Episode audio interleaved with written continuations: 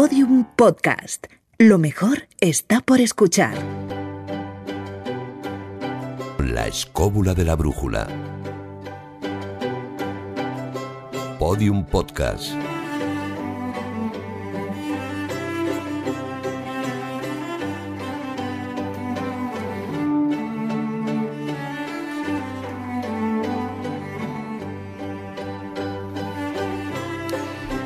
Ya que dicen que en la momificación está el secreto de la inmortalidad, hoy, en la escóbula de la brújula, nos hemos propuesto un experimento. Hemos dividido el equipo en dos, para hacer una apuesta. Bueno, somos así, ¿y qué se le va a hacer? Y ver si una vez concluido el plazo, bueno, pues el, el grupo B, por decirlo de una manera, pues ha rejuvenecido. Así que hoy me toca a mí hacer los honores. Jesús, ¿qué tal estás? Muy bien. Tenemos unos cuantos momificados, ¿no? Bueno, lo que yo no sé. Oye, eh, ¿tú crees que van a aguantar? Sí, van a aguantar. Yo creo que las momias las apreté bastante bien. Esas vendas, además, que son como cinta de carrocero. Es que lo de estar 24 horas vendados para ver si rejuvenecen, no lo tengo yo muy claro. Bueno, ¿eh? tenemos preparados los epitafios. Ahora, lo que sí que pasa es que. eh, muy buenas, maese Juan Ignacio Cuesta. Muy bueno, David. Oye, lo que. Bueno, que rejuvenezca Carlos está bien. Que rejuvenezca Marcos, bueno, oye, también. Pero si rejuvenece Fran, que viene aquí con pañales, o. ¿Cómo lo hacemos? Bueno, es que es muy joven todavía y aún eh, tiene que ir creciendo poquito a poquito y tal. Estos millennials son así. Eh, son millennials. Sí, sí, sí, sí, es lo que es tiene. lo que tiene. También os acompaña Fermín Mayorga. ¿Qué tal, caballero? Estupendamente. A ti no te ha tocado hacer la prueba, ¿eh? No, no ¿Para hace qué? falta. ¿Para No, qué? No vale la pena Sí, tampoco. sí, sí, sí, sí, sí, es lo que yo digo, Jesús. Hay cosas, o sea, si por mucho que rejuvenezcamos, no... Nada, pero porque Fermín nos ha dejado, ¿eh? Sí, sí. si se deja, va también criogenizado. Bueno, los demás.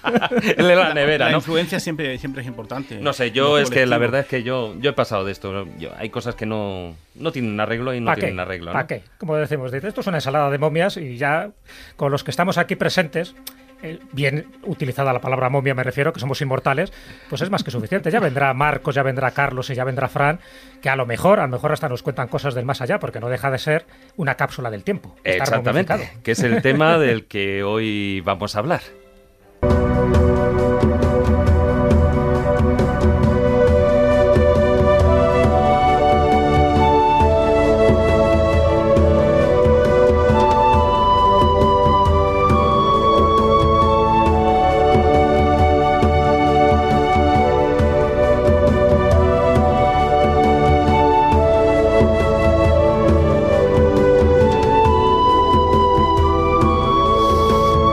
Bueno, y por supuesto, eh, Carlos Higueras en los mandos de la parte técnica y Jesús Blanquiño, como siempre, en la producción y un servidor, David Sentinella, que hoy, como decía, me toca hacer los honores. Los honores en un programa el que, bueno, a mí ya sabéis que estos temas me encantan, Jesús. Es, es algo como que digo, mira, el, el tema de las momias o se llevan la sangre o no se llevan la sangre.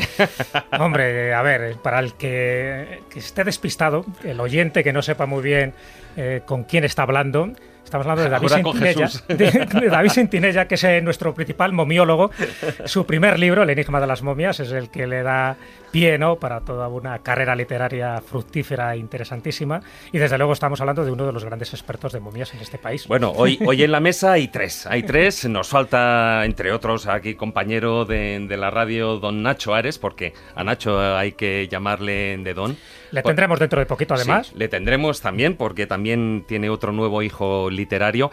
Pero hoy, eh, además, tenemos el gran placer de estar acompañados por la ganadora de la octava edición del premio Juan Antonio Cebrián de Divulgación Histórica, que se hizo entrega en la, en la ciudad aligantina, en Crevillent. Y que, bueno, pues, eh, por supuesto, tenemos aquí a Elena del Olmo. Hola, ¿qué tal? ¿Qué tal? Bueno, Elena, es eh, primero eh, felicitarte por el trabajo, por el libro Muchas CSI gracias. Momias, que además, bueno, pues ha estado publicado ya, lo tengo aquí, lo tenemos en el estudio por la editorial Odeón. Eres eh, periodista, criminóloga, especializada en divulgación histórica y científica. Más bueno, también has sido, entre otras, en directora de, de la revista Clio, etcétera. Em, ¿Qué supone escribir un, un libro así y además con un premio de esta categoría? Un gustazo, supone un gustazo pasármelo muy bien. Eh, tengo que decirte que, corrijo, no soy criminóloga, soy criminalista, porque, Criminalista. porque si no, pues, pues me estás dando un titulazo que no me corresponde. Muy bien la puntualización. Eh, es una pena, no lo soy, pero igual algún día. Pero bueno, que escribir este libro ha sido una gozada. Y sí que también el, el título de criminalista sí me ha servido también, ¿eh? porque no deja de permitirme investigar de otra forma, es un plus a mi carrera periodística. Y, y como decía, se llevan la sangre, entonces eh, ha sido muy divertido. Bueno, yo te sigo la pista. Además, nos conocemos, aunque no tanto personalmente, pero sí que desde que estábamos en Enigmas y colaborando y ahí escribiendo en esa gran revista que dirigía Fernando Jiménez del Oso. em, cuando, cuando te encaras a un, a un libro así, con tanta historia, con tantos datos, y además, bueno, que decirlo, Jesús, o sea, magníficamente editado, todo en color, con todas las fotografías. em, muy currado, ¿eh? Sí. Fantástico. Ha sido mucho tiempo, ¿eh? O sea, no ha ¿Cuánto sido un tiempo de libro- documentación, viajes? De- de- to- eso toda la vida, los 20 años que llevo de profesión, porque ha sido un goteo de, de información y un goteo de momias y, y la mayoría se han quedado fuera. ¿eh?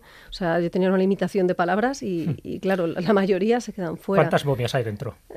¿Las has contado? 170. 170. Solo en fotos. En, en fotos. fotos. Eh, luego 170 ya- fotos. 170 fotos, sí. Entonces, eh, luego pues hay más momias, claro, alguna más. Camufladas. Pero mira, las, las contaré. Pero qué A Esta fotos, pregunta te contestaré. Sí, ya sí, ya sí, te contestaré. sí, sí, por, ya por curiosidad. sí. Y, y he tardado mucho, pero por esta razón, ¿eh? porque ha sido un goteo constante y un día tenía mucho, mucho material y empecé a ponerlo en orden, en formato libro, sin grandes pretensiones, pero bueno, salió. Salió, luego me presenté al concurso y aquí está al final la obra. Hombre, como tú bien apuntabas, el tema de criminología, ¿no? Eh, para ese título, además, CSI Momias, Sí. eh, viene que, que ni Me pintado. viene ni pintado, ya te digo. que ni pintado. Bueno, también nos acompaña en, en la mesa una gran especialista, Mercedes González. ¿Qué tal, Mercedes? Doña Hola, muy Mercedes. buenas tardes, David. Bueno, es ni más ni menos que la fundadora y directora del Instituto de Estudios Científicos en Momias y que, bueno, ha estado, bueno, has estado en medio mundo, o sea, ya no solo con el tema de las momias egipcias que sé, hoy vamos a hablar y nos vas a traer el primer museo de momias que hay en España. Eh, un museo íntegro, o sea, museo de momias, no estamos hablando de un museo de antropología, de arqueología en el que haya momias, no, no, museo de momias. Y, y bueno, también muchísimos años a las espaldas con, con el tema de las momias y con, con la investigación mano a mano, porque bueno, yo te conocí cuando estabas en el, en el Instituto de Reverte Coma, si no me equivoco, Sí, en el Museo Reverte. el Museo Reverte. Efectivamente, hace muchas lunas de eso ya. ¿Cuántas momias han pasado por tus manos? Pues yo creo el otro día estuvimos contando así, casi casi a punto de llegar a las 500. 500 momias. Guau. Analizándolas, viendo enfermedades, viendo, quitando vendajes, limpiando, conservando. De todo un poco, según se terciaba, pues había que limpiar, había que oler, ver, tocar y bueno, hacer de todo un poco. bueno, Con los peligros que eso conlleva, ¿no, Mercedes? Luego hablaremos de las bacterias, de los hongos, en fin, de los virus que tienen este tipo de momias, con las mayores precauciones. ¿eh?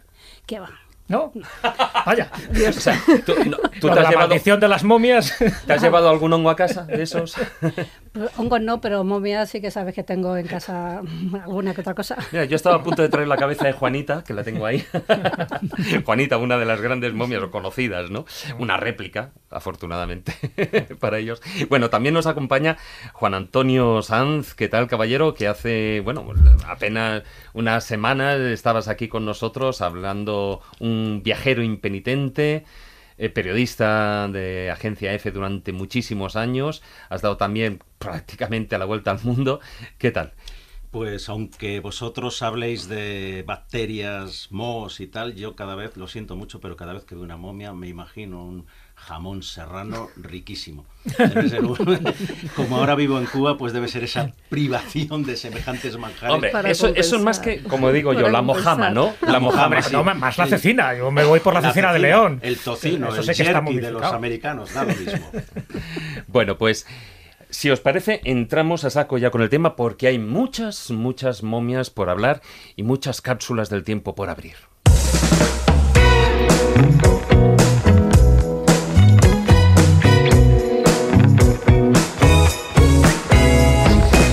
Estamos hablando de un, en un programa, pues viajando por el mundo, hablando de esas momias.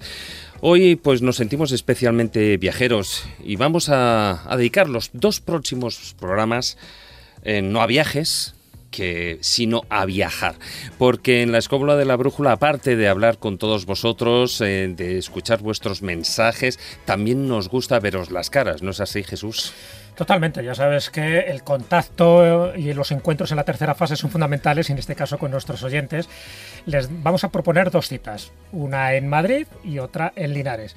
En Madrid, en una casa que ya nos conocen, que ya hemos Sí. dejado nuestra huella. Que es como nuestra casa, ¿no? Exactamente, que es la casa de Cantabria sin necesidad de movernos del retiro. Además con aromas ¿no? muy especiales. Sí, con aromas muy especiales, cerca de los jardines de Don Cecilio Rodríguez, donde vamos a hablar del erotismo en la edad moderna. Toma ya, el erotismo en la edad moderna puede pasar de todo. Os lo recordamos, será el próximo día 29 de noviembre a las 7 de la tarde, a las 19 horas, ahí en la Casa de Cantabria, que está situada en la calle Pío Baroja número 1, al lado, justito, justito, al lado de ese corazón verde que es el Parque del Retiro de Madrid. Y luego, para la segunda sí que viajaremos un poquitín más. Nos vamos a una tierra preciosa, una tierra además con muchas leyendas. Nos vamos al Santo Reino de Jaén, nos vamos a Linares y nos vamos con uno de nuestros temas favoritos que es la arqueología. Y qué mejor que en uno de esos lugares donde la arqueología se vive y se mama, como es el Museo Arqueológico de Cástulo. Ahí estaremos el miércoles 5 de diciembre hablando de esos eh, tesoros en Linares y para el cual, bueno, pues yo creo que habrá muchas sorpresas. Llevaros pico y pala. ¿De Sí, acuerdo? porque van a aparecer muchísimas chinchetas de las caligues romanas. Puede aparecer de todo.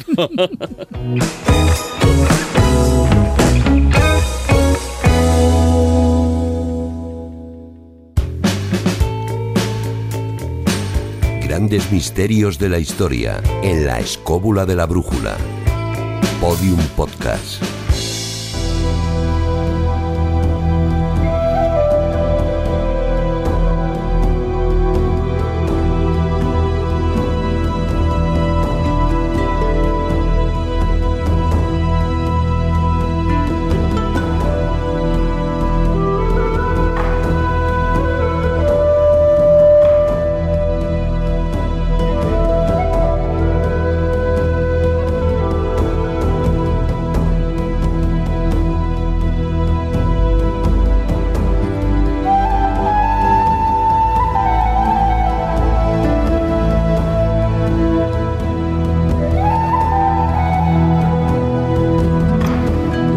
Siempre que se habla de momias, evidentemente lo primero que sale siempre, siempre es Egipto.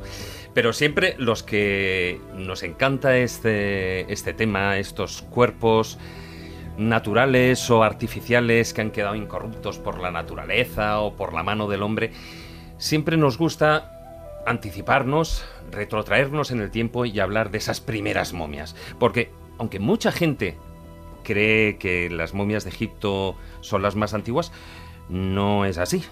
¿No, Elena? Efectivamente. Es precisamente la intención que yo tenía con esta obra. El capítulo de Egipto es enorme porque es inevitable, pero quería dar voz a las otras. ¿no? Quería que pudieran contar que, que también están ahí. Y en el caso de las primeras son las de Chinchorro, que son muy anteriores, muy anteriores. Hace 7.000 años que empezaron a, a embalsamar eh, de forma pues muy precaria, pero estamos hablando de un pueblo nómada que, que ya tenía una relación con la muerte que no existía en ninguna otro, otra cultura que sepamos aún ¿no? de esa época. Y, y bueno, pues para mí es fascinante pensar que, que 3.000 años o 3.500 años que los egipcios, alguien ya tenía esa misma concepción de preservar de alguna forma el cuerpo de un muerto. Claro, porque cuando estamos hablando de momificación, eso implica momificación artificial, no la natural. Eso implica unas creencias religiosas, unas creencias religiosas que aparecieron en, en diferentes lugares del mundo, eh, en esas creencias al más allá, pero cuando en, el Egip- en Egipto todavía no estaban prácticamente ni la época predinástica. Nada, nada. En Egipto hay algo por ahí, pero natural, alguna momia natural, pero no existía este, este concepto y sin embargo la, la sociedad chinchorro pretendía, eh, pues no se sabe muy bien, o, o al menos yo no sé muy bien si lo consideraban una enfermedad que podía ser transitoria, pero en cualquier caso había que preservar ese cuerpo para que pudiera volver el difunto. Y, y eran, como te digo, nómadas que se llevaban las momias con ellos. Entonces, eh, pues no sé, yo creo que es un esfuerzo, eso es un esfuerzo enorme, ¿no? Es interesante lo de las momias de Chinchorro en el desierto de Atacama por dos razones. Primero, porque ya tenían en, ese, en esa época, hablar de 7.000, incluso se habla de 9.000 años, ¿no? de 7.000 años antes de Cristo, 9.000 años ya que se tuviera un concepto sobrenatural de la existencia más allá de la muerte, eso es increíble, porque al fin y al cabo lo que se pretende con las momias es eso, es preservarlas porque se piensa que hay otra vida y por eso te las llevas contigo, el pueblo nómada de los chinchorros. Entonces, por una parte, y evidencia un concepto sobrenatural de la existencia más allá de la mera vida terrestre y limitada, y por otra, que a lo largo del tiempo, claro, estamos hablando de no de un periodo muy concreto donde empiezan a hacer estas momificaciones artificiales. Es decir, poco a poco se van elaborando distintas técnicas Sí. dentro de la cultura chinchorro, no estamos hablando de las momias negras, de las rojas, Las rojas, y, y se va exacto. sofisticando, o sea, que van adquiriendo como un Las hay hasta con vendas, ¿eh? Con vendas, muy pocas, muy poquitas se han hallado, pero con vendas ya. Es verdad, y con pátinas de barro, O sea, ¿no? sí. Que son las más... Sí, las- marrones, Marrones. Exacto. exacto. Entonces, eh, me refiero que se ve ahí claramente una evolución a lo largo, no de centenares, sino de milenios, donde poco a poco se va creando una cultura mucho más sofisticada de la Pues muerte. como cualquier pueblo momificador, ¿no? Cualquier cultura que ha momificado ha evolucionado la técnica y esto ha sido así. Luego también la a veces ha involucionado, pero, pero el desarrollo de, de cualquier eh, eso de cualquier pueblo que intenta preservar, embalsamar, pues siempre va a ir mejorando o pretendiendo esa mejora. Yo no sé si lo veis así, Elena, Mercedes, el, el problema que conllevan esas momias de chinchorro es básicamente que eh, ellos utilizaban unas técnicas bastante depuradas para lo que era la época, en una tierra donde de manera natural estamos hablando Atacama, el desierto de Arica, los desiertos prácticamente más áridos del planeta. Si un cuerpo ya se iba a momificar de manera natural, eh, por el mismo hecho de estar en la intemperie, ¿por qué momificaban entonces? Seguramente por lo que te, por lo que ha apuntado Jesús, de alguna forma eh, querían mejorar o acelerar o no es no tener que esperar, no desprenderse de, de su ser querido.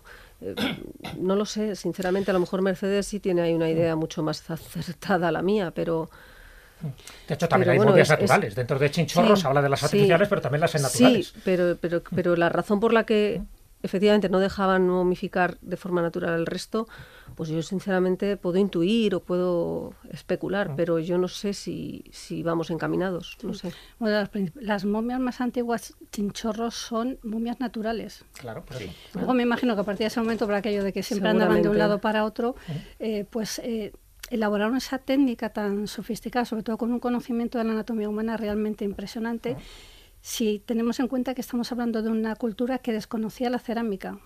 Todo esto lo hacían, bueno, pues con conchas del mar que, que sacaban, con eso es con lo que iban descarnando lo- los cuerpos. Y otra cosa interesante de esta cultura es que ese tipo de momificación, yo siempre he dicho que las momias chinchorro, de este tipo, las momias que antropogénicas, no son momias, porque si nos fijamos, lo único que es una escultura de barro Claro. con base un esqueleto humano y ya está. Pero lo hacían con todos los miembros del, del clan. O sea, que daba lo mismo eh, niños. De hecho, en, en, en Arica, en el museo, tienen una momia de un feto. Ah. Lo tienen de niños, adultos, hombres, mujeres, o sea, que les daba lo mismo. Y además, eh, un detalle que es muy importante, que eso yo creo que no se ha dado en otros lugares, y es que todo el mundo participaba en la momificación, así como por ejemplo en Egipto o en otros lugares em, eran digamos, la gente especializada, había Ujú. unas, em, unos sacerdotes, etcétera, etcétera, que eran los especializados. Eh, allí era todo el mundo, hasta los niños eh, formaban parte y participaban en esa momificación. Bueno, eso no se sabe muy bien porque como no hay ningún registro escrito y eso se intuye porque tampoco era una población que fuese muy muy grande y eso, con lo cual sí podían participar. Era, era democrático, como, como dice Mercedes, que era extensivo a todos los miembros. Pero además es curioso porque eh, hay gran cantidad de momias de niños y de fetos, una gran cantidad, porque tenían problemas con el suelo y muchas madres no conseguían llegar a, buen término con su embarazo. Entonces, hay no sé si era por un suelo con algunas propiedades Sí, de por el tipo arsénico, arsénico. ¿verdad? Sí, algo así bueno, tenía el óxido ferroso, ¿no? Sí. Que también ayudaba mucho a la modificación, las mascarillas estas que utilizaban de manganeso, o sea, que te quiero decir que también conocían un poco las propiedades mineralógicas de la zona, ¿no? Del desierto de Atacama, y yo creo que eso te lo da la experiencia, ¿no? Poco a poco, al ser nómadas, también es muy curioso, ¿no? Porque llevaban la familia, tanto los vivos como los muertos, en fardos, o sea, que no prescindían de la familia. No había cementerios no. aislados, sino que con ellos los llevaban, igual que pasaba un poco en Cataluyuk, en la Cataluyuk, que sabéis que es esa población, que también tendría una, una antigüedad parecida a esta que estamos hablando, de 7.000, 9.000 años, los cementerios estaban justo debajo de sus casas. O sea, no los llevaban más Sí, allá pero no de la solo ahí, también en la cultura de largar. Sí, ya, pero, pero me refiero de. Cataluña, que es mucho más antigua, y tenían el concepto de que los muertos tenían que convivir con los vivos. O sea, que había una, una simbiosis donde eh, el más allá y el más acá estaban unidos. También es verdad que sus creencias de los dioses eran distintas a los nuestros. Ellos pensaban que los dioses tenían una participación activa en su vida cotidiana y por lo tanto eh, su concepto de la muerte era muy distinto seguro que el que tenemos hoy en día. Pero que esa convivencia con la muerte para ellos era algo cotidiano, algo de lo más habitual. Yo creo incluso que llegan a tener a estas momias como si fuesen auténticos ídolos, Ah. eh, sobre todo porque la putrefacción de entrada acaba con el cadáver y ya la visión no es igual, pero para mantener precisamente, sobre todo a través de los sacerdotes, que son de alguna manera los que a veces elevan a las momias a este estatus de momificación Ah. y de mantener, mm, eh, digamos, permanentemente esa, esa, esa imagen del momificada, era una manera de acercarse más a través de- del espíritu, posiblemente, ¿no? Mm. a ese otro más allá que el sacerdote como tal eh, podía, mm, podía eh, hacer creer a esa población y sobre todo porque nunca nos olvidemos que en estas poblaciones como la de Chinchorro y en otras a posteriori el ídolo era algo muy importante que además se le solía poner a la momia. Y en un momento determinado cuando dice bueno a mí me destruyen mi templo por ejemplo una determinada cultura, bueno, yo lo yo puedo seguir adorando a mi, a mi ídolo a través del ídolo que le he puesto a mi momia, Claro. de una manera clandestina y escondida, ¿no? Voy más allá, Fermín, voy más allá. Aparte de ídolos eran talismanes, en la mayoría, ¿eh? no digo en el caso de Chinchorro, sino de, de otras que vamos a hablar. ¿Y por qué digo que eran talismanes? Porque pensaban que ahí anidaba el espíritu de sus antepasados, y ese espíritu de los antepasados es los que les protegía. Por eso, entiendo yo, es mi teoría, llevaban a las momias Chinchorro con ellos, porque no solo porque tuvieran una afinidad familiar y no los querían dejar ahí perdidos en el desierto, no, no, porque pensaban que les estaban protegiendo, porque el ánima que todavía animaba a, ese, a esa momia, eh, que no era para ellos un cuerpo inerte, sino que de alguna forma manifestaba un, aspecto de vida, ellos les protegían. Por eso, en algunas culturas, y eso lo hemos visto, por ejemplo, en culturas de Indonesia, se les coloca como vigilantes de los poblados, a las momias. Entonces, esa parte talismánica yo creo que no la debemos desdeñar. Eso, por ejemplo, eh, se da hoy en día en todavía en Bolivia. Hay muchas zonas donde se siguen haciendo sacrificios para con- a la hora de construir puentes, a la hora de levantar casas de perros y de otros animales. Y no solo. O sea, todavía los rumores, todas las habladurías, se dice que en determinados sitios, sobre todo pertenecientes a la, a la cultura aymara, se siguen haciendo esos sacrificios. Y desde luego, en tiempos bastante lejanos, cuando estaban los señoríos aymaras, posteriores a Tiahuanaco y antes de que llegaran los, los incas y también contemporáneos, había sacrificios humanos, algunos de ellos momificados naturalmente en los pilares de las propias casas. Sí, pero ¿por qué sucede esto? Porque ellos tenían una cultura fundamental la Pachamama, Como talismán, lo que decía. efectivamente, o sea, la Pachamama, la Madre Tierra, ¿eh? a donde vuelve todo lo que ha salido de la propia Madre Tierra. Es eh, un, tema muy recurrente en todo aquello. Eh, la vuelta a la Pachamama dentro de la cultura inca, dentro de todas estas culturas, es fundamentalmente el devolver a la tierra lo que la tierra te ha dado. Pero repito, la, importancia de lo de talismán, hace unos días ya se ha celebrado la fiesta allá en, en La Paz, bueno, en casi toda Bolivia, de las ñatitas. Y son calaveras que se conservan, que las tienen en las casas y que es muy bueno que a lo mejor sea de un antepasado. Pero si no, se pueden comprar o se pueden robar en cementerios. Es el hecho de tener algo muerto para que dé esa suerte. Sucede también con los gangas en, en Cuba.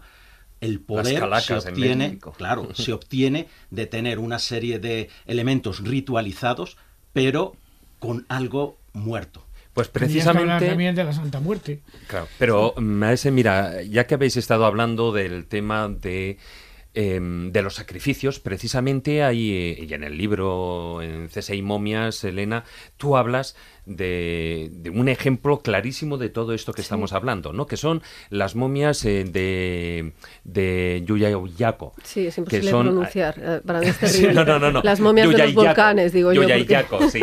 Esas, eh, bueno, que son eh, momias en Sí.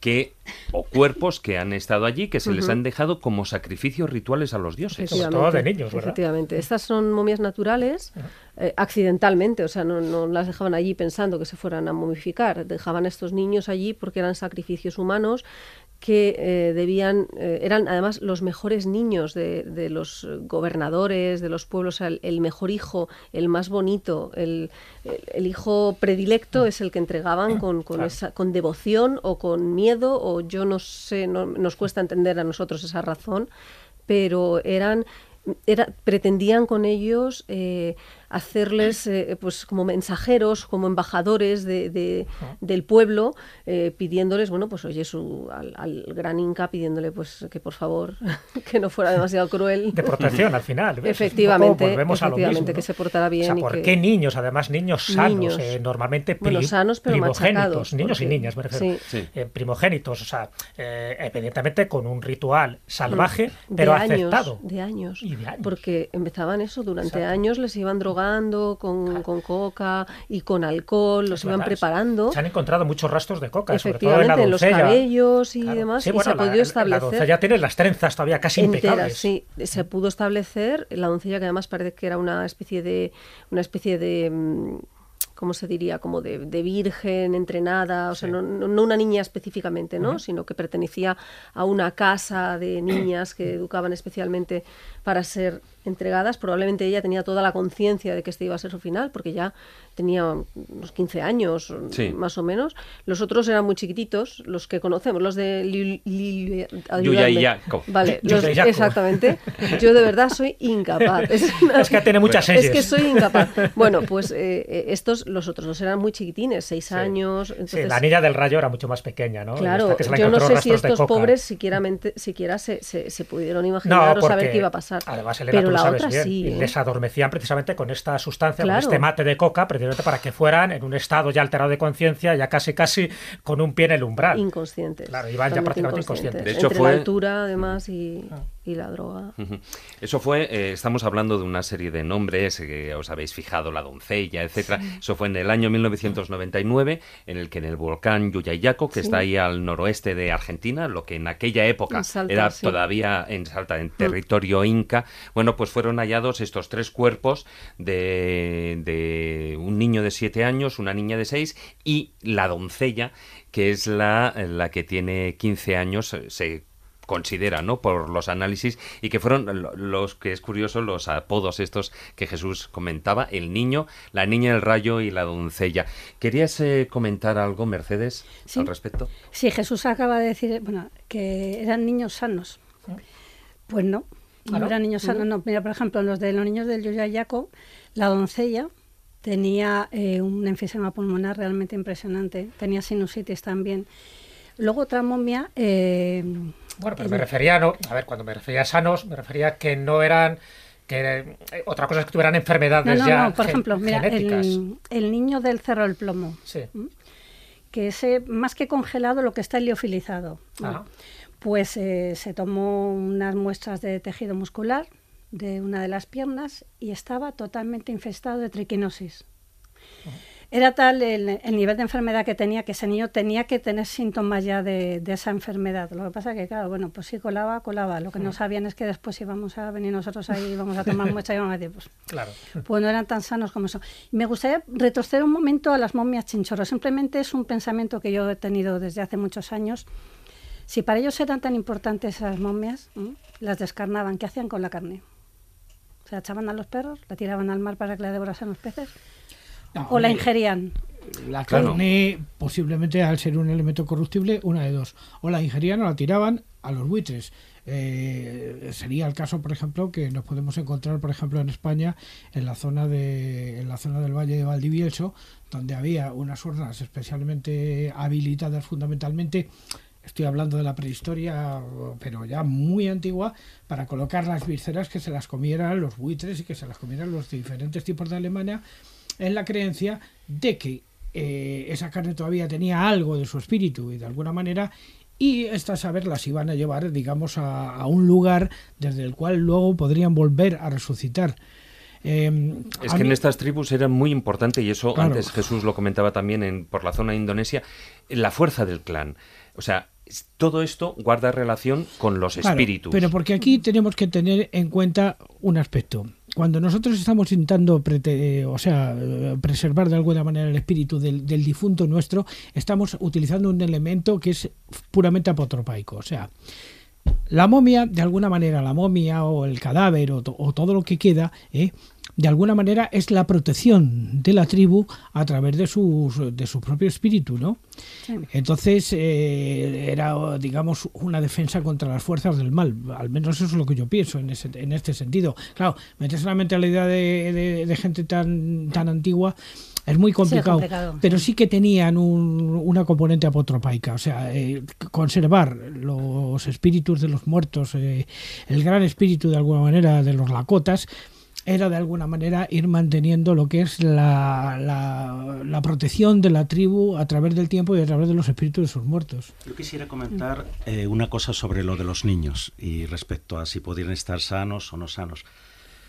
No lo sé en este caso que os voy a contar, es el, la situación más espeluznante que yo he tenido en relación con momias y fue en la Casa de la Moneda de Potosí, ah. en, en Bolivia. Allí tenían expuestas, no sé si en estos momentos lo tendré, esto fue hace 3, 4 años, unos niños chiquititos.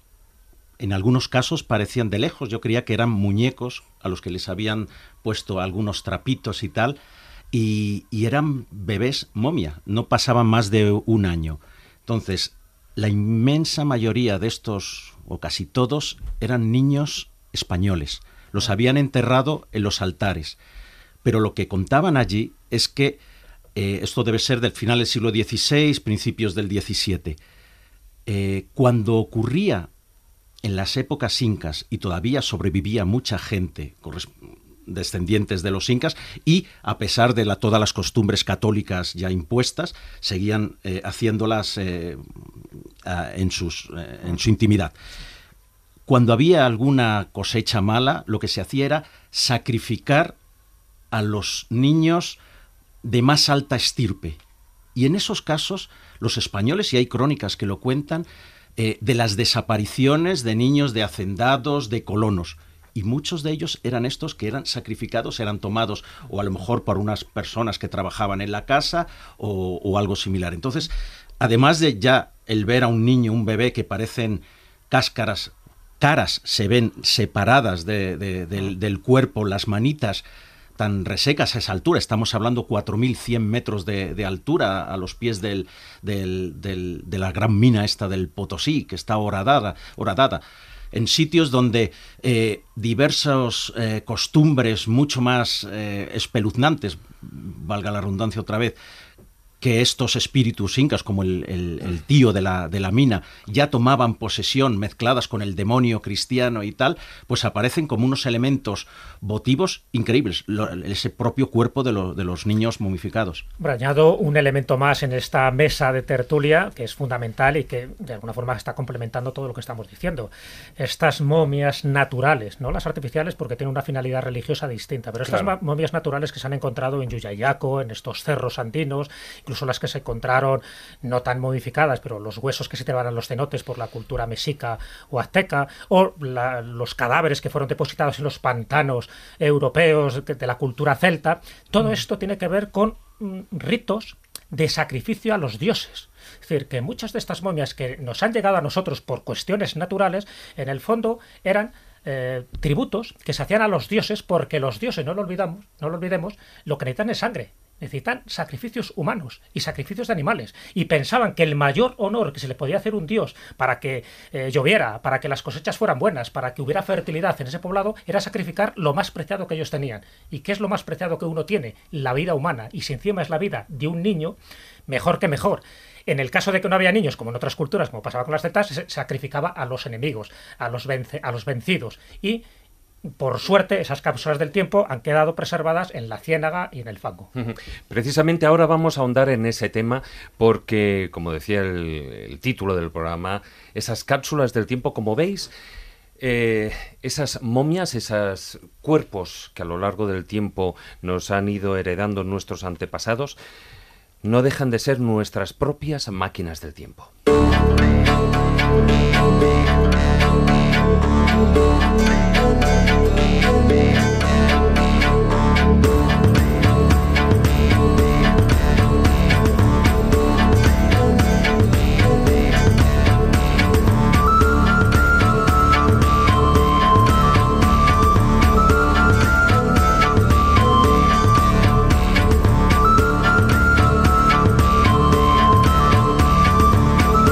Hace más de 2000 años, unos cuerpos fueron depositados en las turberas, en los pantanos de turba del, noreste de Europa. Dinamarca, Inglaterra, etcétera, todo ese territorio de repente, en aquella época, bueno, poblado también por celtas, por tribus del norte, y que, mm, bueno, pues mucha gente a lo largo del tiempo, cuando de repente iban saliendo esos cuerpos, em, curiosamente, bueno, pues en obras, etcétera, que iban saliendo de los diferentes pantanos, eh, iban siendo a la sorpresa porque los cuerpos estaban perfectamente conservados. Alguno de ellos, como el hombre de Toyut, maravilloso. Es, eh, es una de las imágenes más reconocibles de estas momias de las turberas. Sí, sí, son han ido saliendo efectivamente en época reciente por, por los recolectores de turba que, iban sacando accidentalmente estos cuerpos. De hecho, los han, muchas veces los han dañado porque, claro, los han, han segado a alguno de los miembros. Sí, con las excavadoras lo que tiene. efectivamente, que normalmente te hace daño. Pero, pero hay algunas momias que tienen efectivamente una expresión incluso pacífica, a pesar de estar de tener evidencias de una de haber sido absolutamente personas absolutamente torturadas y maltratadas, de haber sufrido muertes violentísimas lo cual ha dado lugar a muchas especulaciones, si eran ladrones, bandidos, si eran sacrificios. El hombre de, de aparece con una, con una, soga con al una cuello. soga al cuello. O sea, pero además, algo debió hacer. Tienen otro tipo de daños que no son los de, la, los de las excavadoras, sino que, sí, sí, sí. Sino que son auténticas, no, pues auténticas barbaridades que, que debieron padecer antes de morir. Estamos hablando de cuerpos de modificación natural mm. y esto eh, la gente le puede sorprender. Es decir, a ver, no estamos hablando de que los cuerpos, eh, digamos, quedan incorruptos o se desecan en, eh, y se, de esa manera se conservan. ¿Cómo puede ser que mm, pues hay, digamos, ahogados en, en pantanos, pues de repente queden queden así, momificados. Eh, ¿Qué elementos eh, puede haber, eh, Mercedes, para, para, que se dé ese, esa momificación? Bueno, fundamentalmente las condiciones medioambientales del agua de los pantanos. es una atmósfera casi casi con anoxia, es decir, que no había apenas oxígeno, muy rica en taninos, sobre todo procedentes de un musgo que se llama sphagnum. Y de hecho lo tengo en casa, lo utilizo para las orquídeas y he hecho algunos experimentos con algún pajarito y funciona.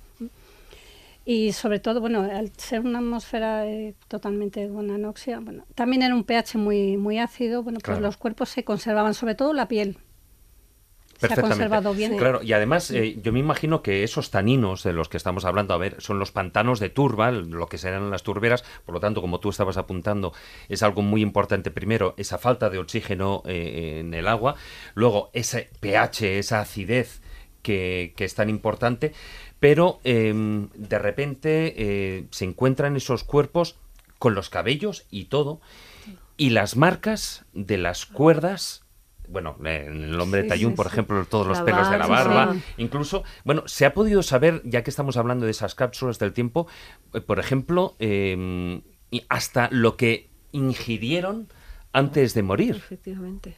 Sí. tanto en ellos como en otras momias naturales, como el famosísimo Otzi, eh, sí que hoy día la ciencia La ciencia forense consigue saber pues, qué comieron antes de morir y en el caso de las momias de los pantanos ha sido también un factor muy relevante para inclinar la balanza hacia la teoría de que eran reyes, de que eran los, los jefes del clan y que por tanto eran, entre- eran regicidios para, para bueno, favorecer unas cosechas que venían mal dadas porque eran pues eh, los eh, señores mm, que estaban, eh, bueno, eran los cónyuges de la diosa tierra y al no cumplir como marido con su cometido, pues eran sacrificados para que viniera otro rey. Esto se ha, se ha inclinado, digo, la balanza en esta hipótesis, no solo porque eh, tengan además las manos muy cuidadas y da la sensación de que es gente que no ha trabajado y que piensas que no han debido ser ladrones, ¿no?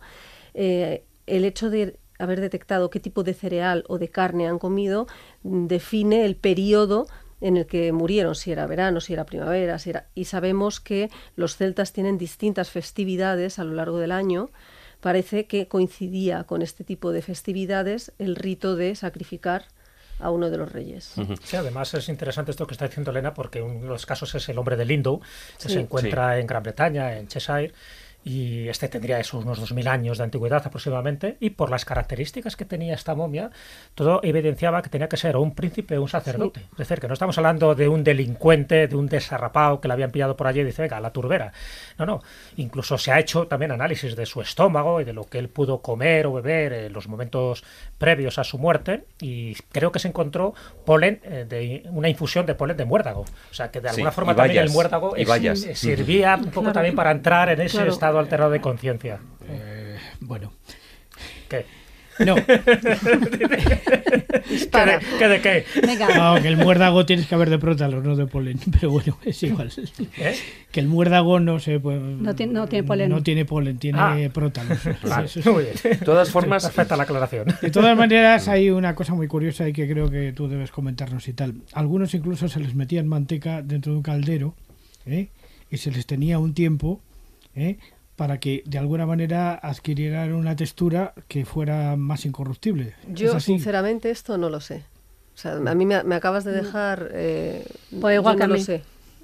No, no tengo ni idea. O sea, si has- puede- podrás... mm, no sé, bueno, sinceramente no tengo ni idea. Yo sé que, que los lanzaban a la turbera, que a veces incluso para definir eh, límites geográficos, probable- probablemente de las distintas tribus, igual que lanzaban calderos eh, y otros objetos para definir esas lindes, pero que los metieran en calderos, sinceramente, primera No, que les metían en calderos para meterlos en, se- o sea, o sea, en, en sebos o, o, en, o en sustancias eh, bituminosas y tal, de tal manera que pudieran conservarse más tiempo. Yo esto No. ni idea. Yo sé que de- hasta donde yo sé los lanzaban y son momias totalmente naturales, De lo que que sabe- están idénticas, o sea, como si estuvieran do- dormidas, sol- solo que muy ennegrecida la piel por, por las condiciones donde están, pero vamos, impresionantes. No sé, no sabía yo esto. ¿eh? Hay algunos casos en los que, bueno, que sí que pueden ser eh, o que pudieran ser en su momento grandes personajes de,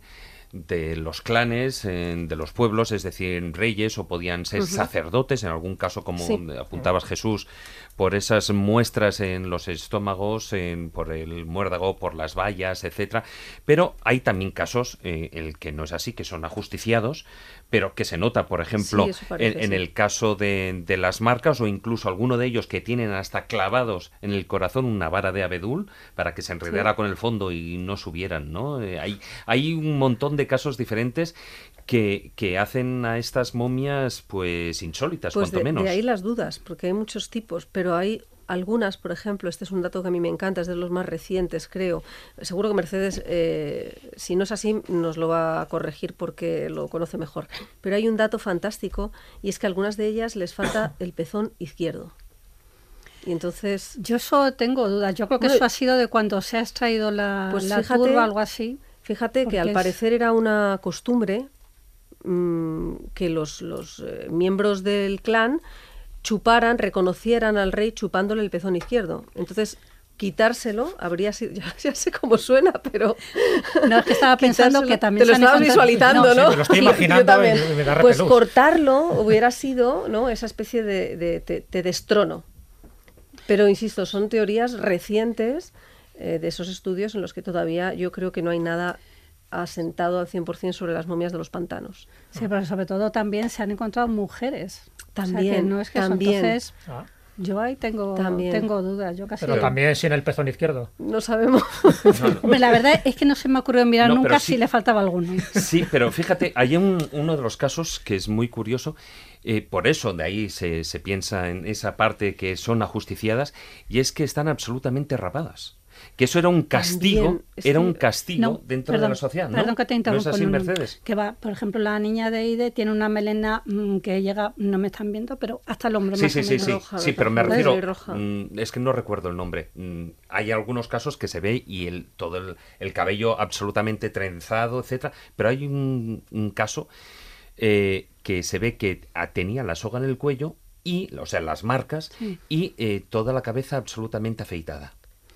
A lo mejor tiene piojos. A lo mejor. Pero, ¿sabéis? Podría tratarse, esto me está dando me está viniendo ahora la idea, ¿no? De que eh, si cada uno tenía un, un- un daño distinto, tal vez era porque cada uno moría por una razón distinta. Unos podían ser sacrificados porque eran reyes que no cumplían, otros podían ser druidas que vaya usted a saber, otros podrían ser bandidos y entonces había robado algo, pues al que roba eh, le rapo la cabeza, al que mata le clavo una estaca, en fin. no- sobre la marcha, ¿eh? se me ha ido ocurriendo. Tal vez. Lo, lo que sí se ha encontrado, y eso es muy significativo ¿no? para estudiar estas momias del pasado, son sus huellas dactilares. Sí.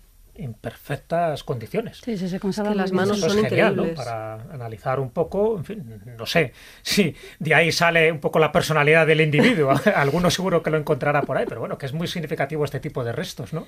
Hombre, mientras que se conserve la piel, las huellas dactilares se conservan siempre muy bien. Yo habla de lectura de mano, ¿eh? Por eso digo, por eso digo, sí, que seguro no, que yo- alguno te yo lo- encuentra lo, ahí. Lo he oído, ¿eh? O sea que... Por cierto, hablando de calderos, no tanto del Cabalaba Maese, sino el caldero de Guntestrup, ¿es verdad que se aparece descrito uno de estos sacrificios celtas? No tengo ni idea. Dentro de los relieves, de los bajos eso, relieves. eso parece, eso parece que hay un, un- a ver cómo te lo describo, parece que alguien está lanzando a un rey, bueno, a otra persona, cogiéndola por los pies, como que la estuviera lanzando al, podemos imaginar al agua o a un precipicio porque no sabemos realmente lo que hay debajo, ¿no?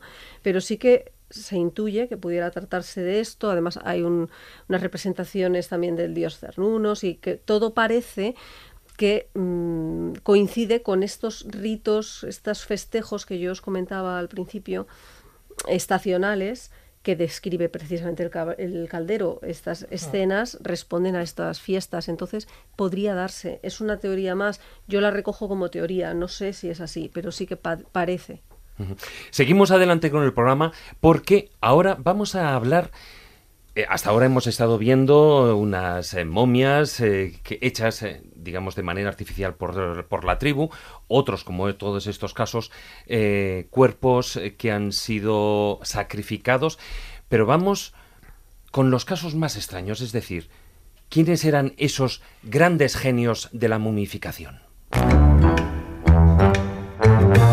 ¿Quieres enviar tus preguntas a la escóbula de la brújula? Mándanos una nota de voz en WhatsApp al siguiente número de teléfono. El 652 296996. Os lo repito, 652 296996. Y ahí os contestaremos en esos audios especiales que estamos colgando en iVox. Recuerda, todas tus preguntas tendrán respuesta. En el WhatsApp de La Escóbula de la Brújula.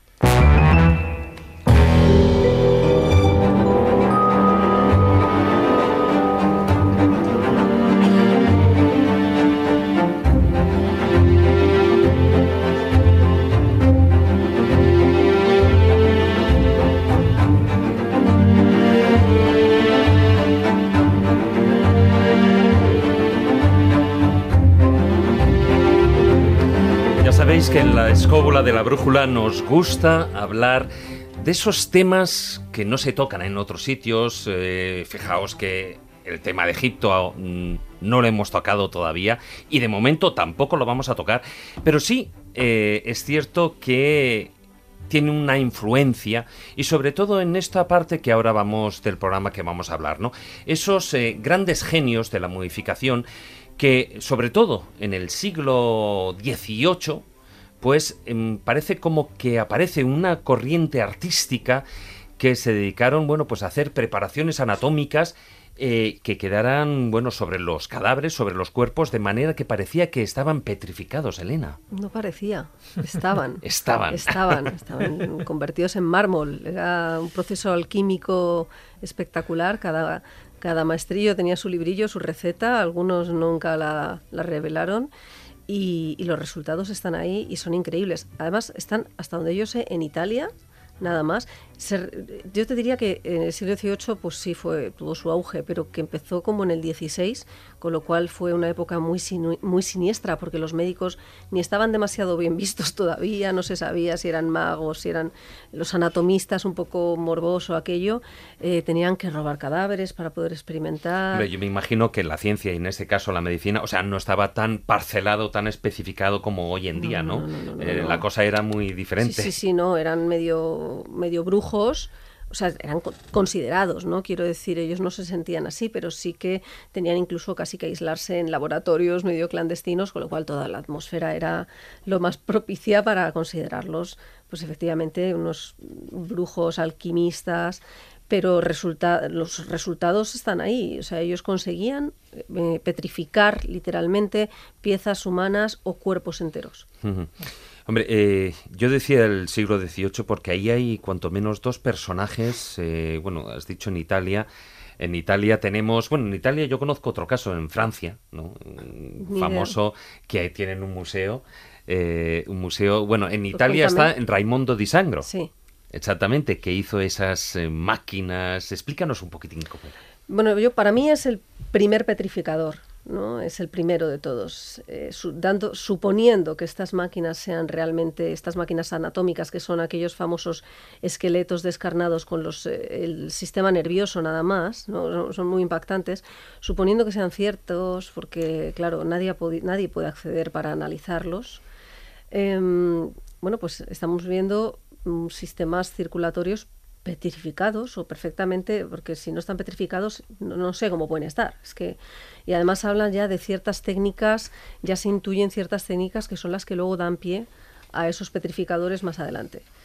Por tanto, yo do- lo- sitúo ahí el inicio de la petrificación, Habéis pero es citado personal. a un personaje Sí, que, sí. bueno, El casi príncipe, es ¿no? protagonista Claro. de, de novelas, de películas, y me extraña que todavía no se hecho una serie sobre este príncipe Raimundo Mm. de Sangro. Estamos hablando de, bueno, en la capilla, ¿no? De Buah, San Severo, ahí se pueden ver todavía estas máquinas Sí, se anatómicas. pueden visitar. que te da escalofríos ver aquello, Ah. porque mm, piensas que son figuras artísticas, o sea, que no pertenecían en su momento a seres humanos del siglo XVIII.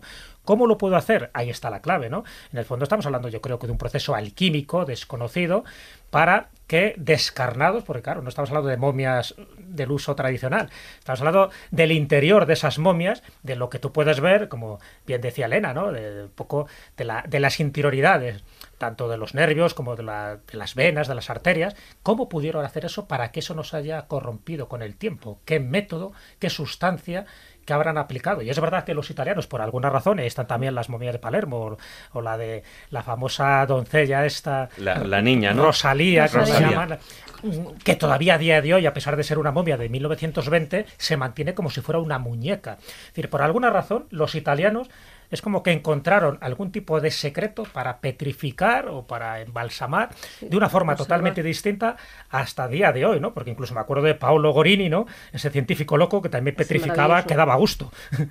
Pero ¿estaban tan locos estos italianos? ¿O realmente es que estaban muy cerca de encontrar esa piedra filosofal cuyo una de sus manifestaciones sería preservar la vida, aunque fuera de esta manera?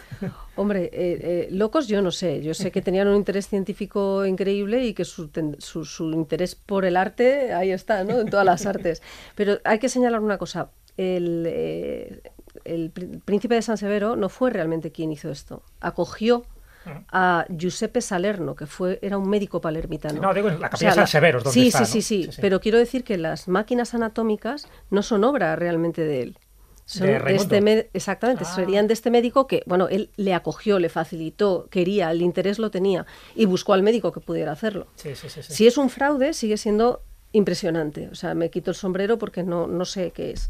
Y luego respecto a la locura, precisamente hay un petrificador más moderno que se llama eh, Paravicini y lo llaman el petrificador de los locos.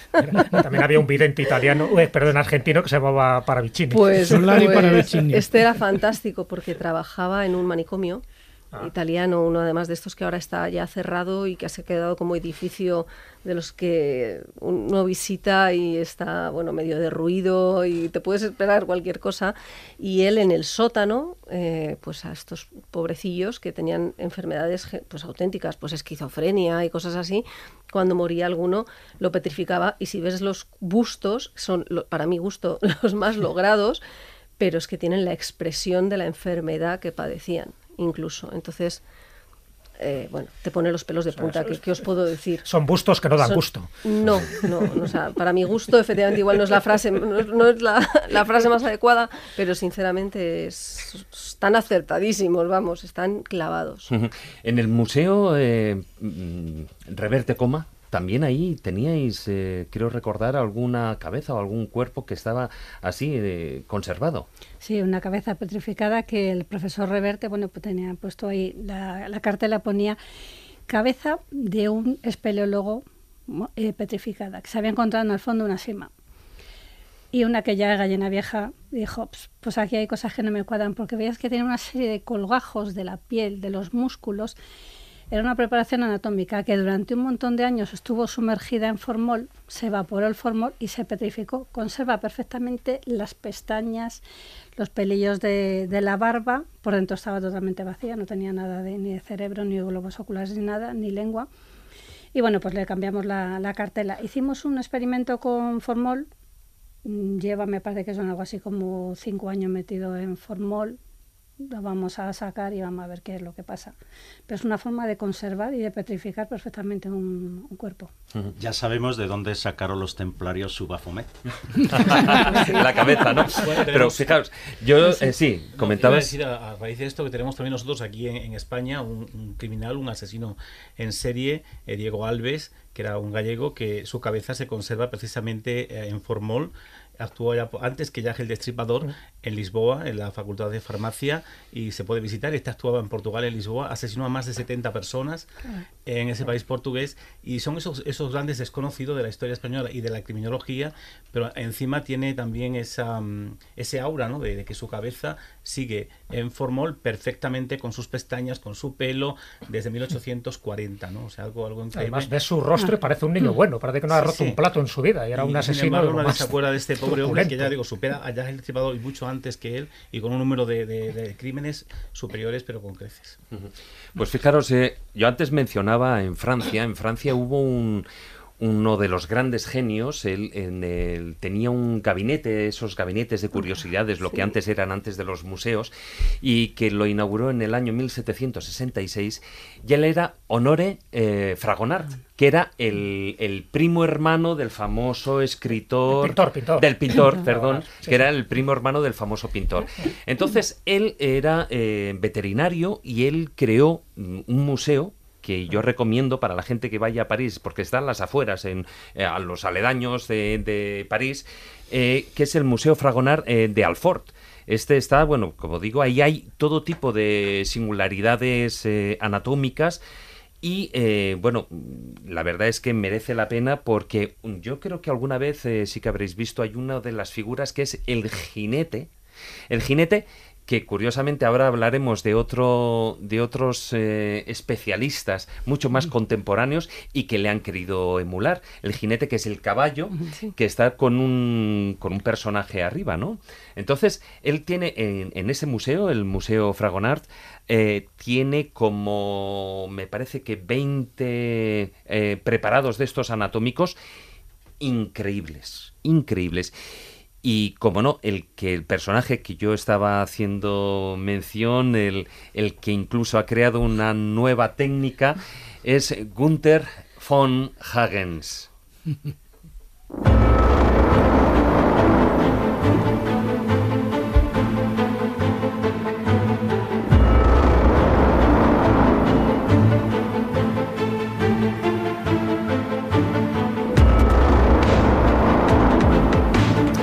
Pues esta técnica es la plastinación y con él vino la polémica. Gunther von Hagens es un artista, un científico alemán eh, que en el año 1977 él inventa esa técnica, una revolucionaria técnica, la plastinación, en la que bueno pues todos esos los fluidos corporales son sustituidos por eh, polímeros, digamos por plásticos, por decirlo de una manera, endurecidos, ¿no?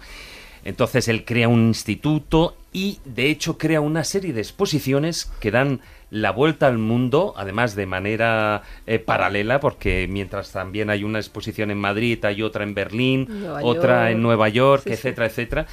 Y eh, bueno, eh, el resultado es increíble, pero bueno, pues mucha gente no está de acuerdo porque estamos hablando de que lo que se expone son cuerpos humanos eh, recientemente fallecidos y que, que están ahí. Sí, eh, yo cuando estuve mm, en la información que me pasaron eh, decía que eran cuerpos o bien de vagabundos o cuerpos no reclamados, no sé si es real o es, eh, no sé si esto se puede hacer siquiera o era puro marketing, pero alimentaba un poco el morbo de, la exposición. Para mí es como el heredero de los petrificadores, de esa corriente, así lo, así lo cuento.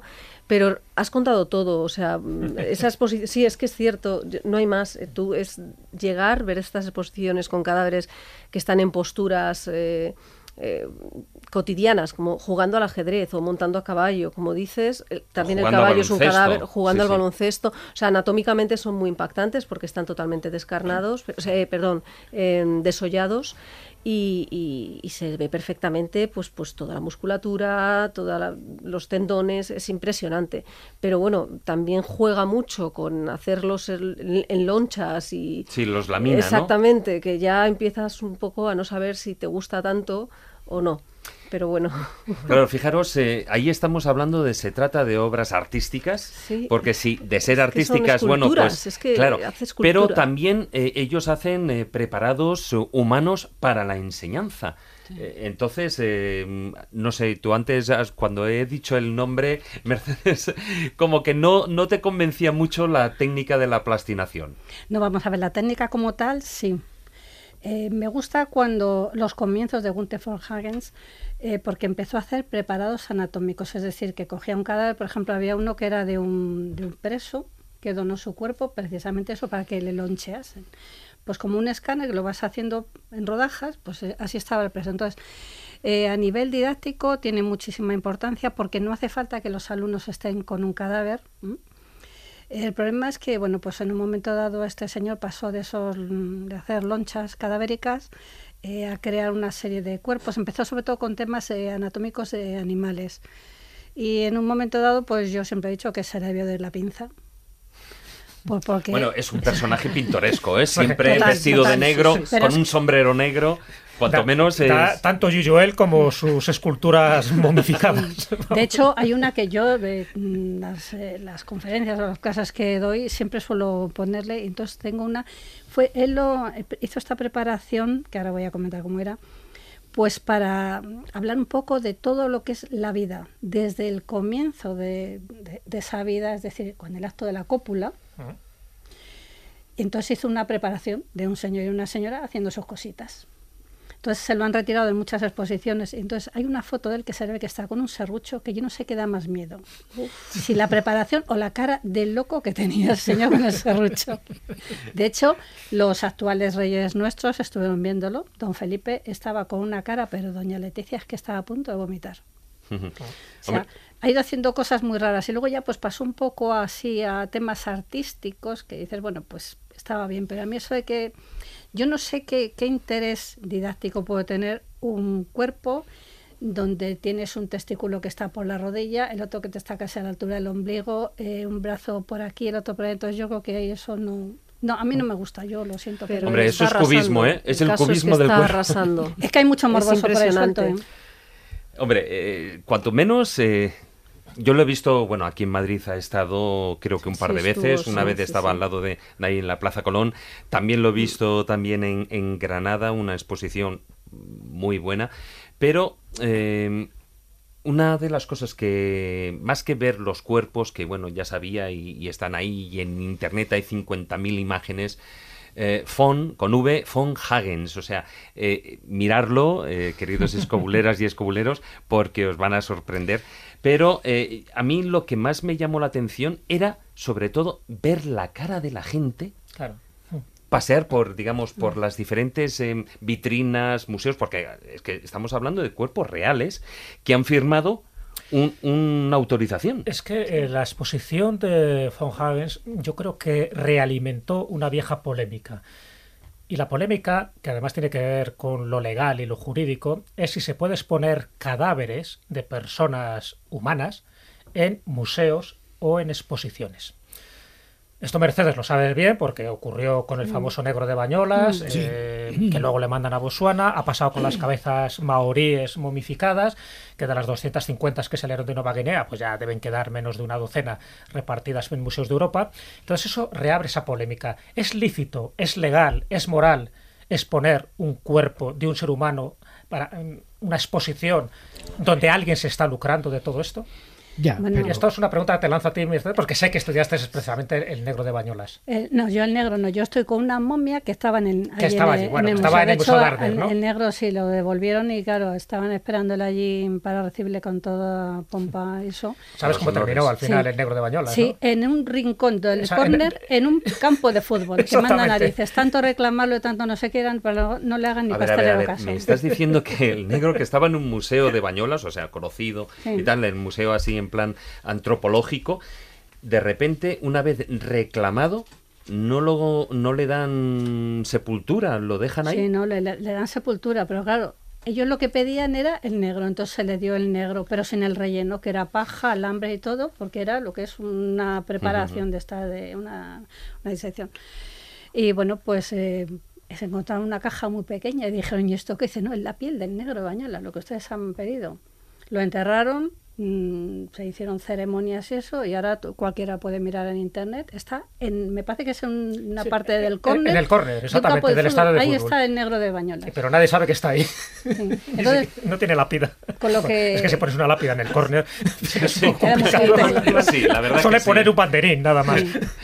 Entonces, con lo que preguntabas antes si es lícito o no es lícito, vamos a ver, si están expuestos en un museo, el museo tiene que estar, eh, dar al público lo que quiere ver. ¿no? Yo creo que si se exponen con dignidad y con una ética, no ponerlos ahí tal cual lo vinieron al mundo y eso, yo creo que, que sí, porque a la gente le gusta. El morbo ese que tenían antes los- las momias, yo creo que se, afortunadamente se va perdiendo. Las nuevas generaciones lo ven de otro punto de vista, como más científico. Y bueno, yo creo que siempre que se haga, pues eso, con decoro, con ética, a fin de cuentas les está devolviendo un poco la identidad. En definitiva, en, este, en, estos, en estas exposiciones de los eh, plastin, plastinatos, estos, La plastinación, sí. la plastinación, eh, había muchas familias, muchas familias. Entonces yo creo que sí que acercas de alguna manera, a mí me sorprendía, ¿eh? pero sí que acercas de alguna manera a los niños a, bueno, pues a la ciencia y, ¿por qué no?, también a la muerte, pero, pero sí a la ciencia, a la enfermedad. Había muchas... eh, eh, muchos apartados absolutamente educativos y, y alertando, por ejemplo, contra, el tabac- contra enfermedades como el tabaquismo. Y eso pues era muy llamativo, tanto para los críos como para las personas adultas que pudieran estar fumando y podían comparar un pulmón con otro. Entonces, bueno, pues yo creo que este hombre en algunas cosas acierta de pleno.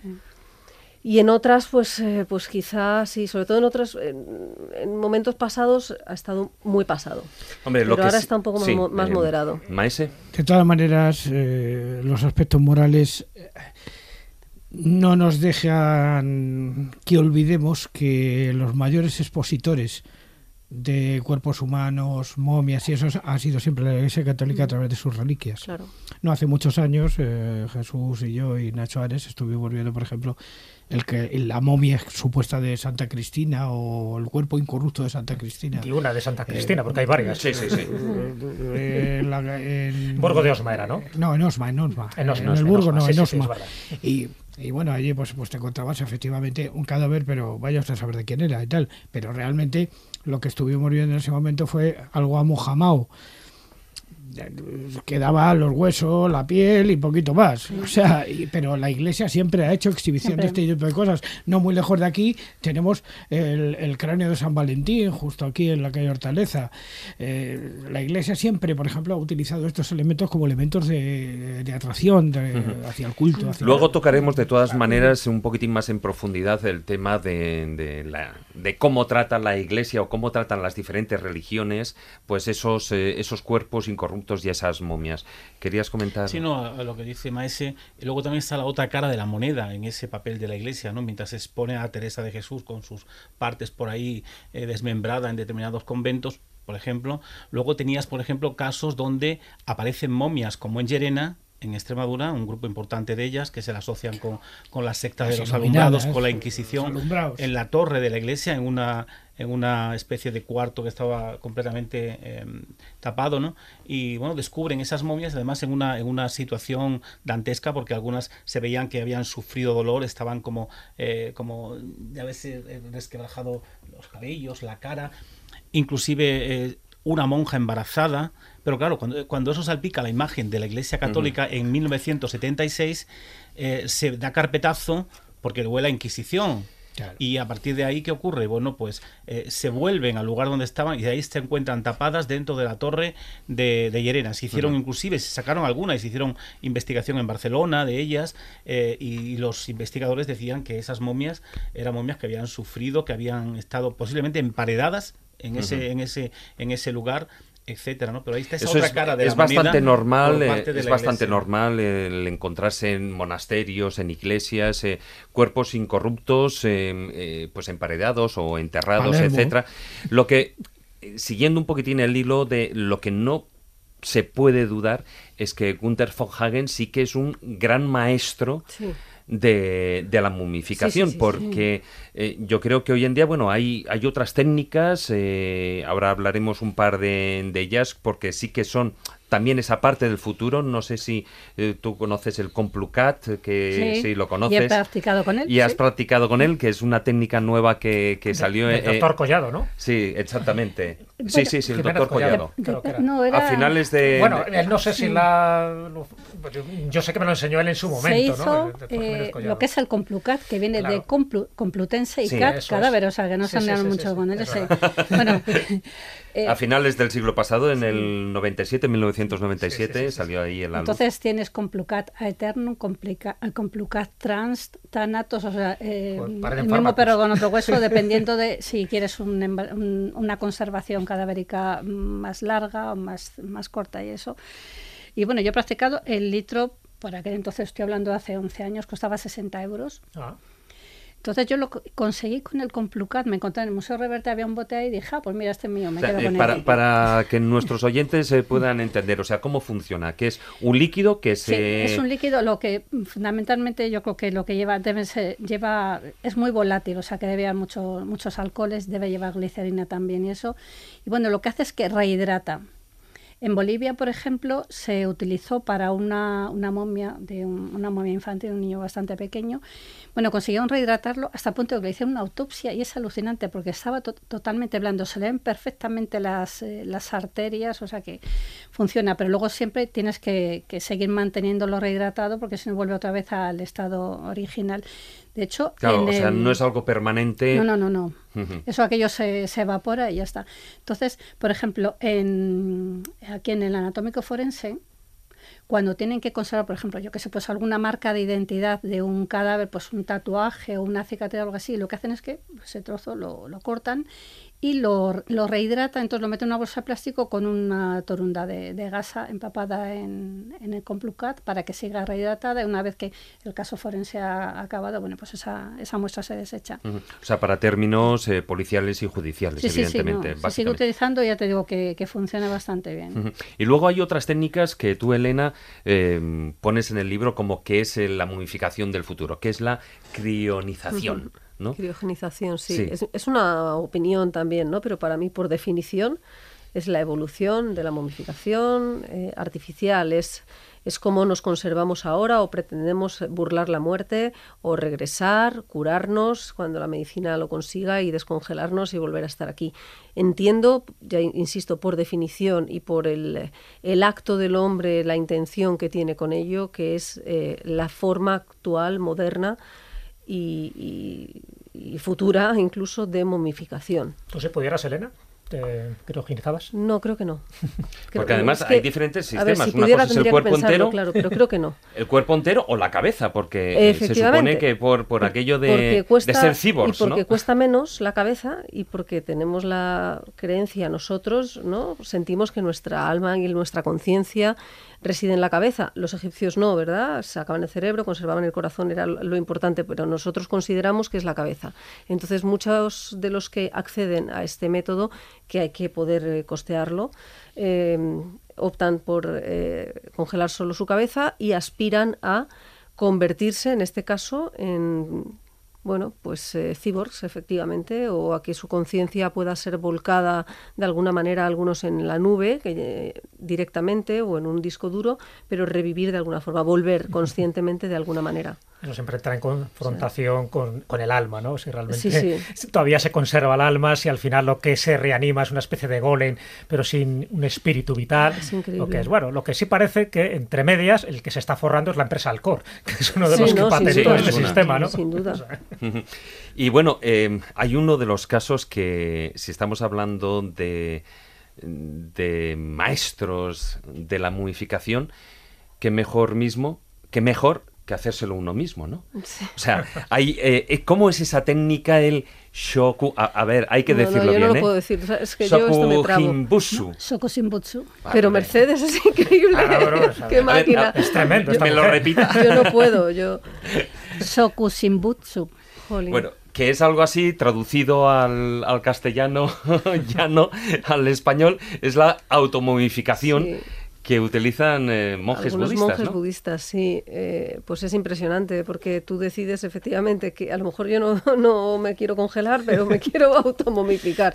Y entonces Es más tomo- lento, ¿no? Lo Sí, de- tomo la decisión hoy, es lo que os voy a decir, tomo la decisión hoy y quizá con suerte en 10 años lo voy a conseguir. Es un proceso que dura 10 años, el que hacen ellos, o hacían más bien. En, te- en teoría está prohibido ya, Sí, no en sabemos. el siglo XIX, ¿no? No sabemos si alguno, prohibió. si alguno sigue por ahí practicándolo o no, pero en teoría está prohibido ya por el Estado. Y, y bueno, pues eh, era una cosa que empezaba a hacer voluntariamente cada, cada monje a base de meditación y de alterar su alimentación de manera que poco a poco su cuerpo se iba consumiendo, se iba desecando y bueno, hasta morir.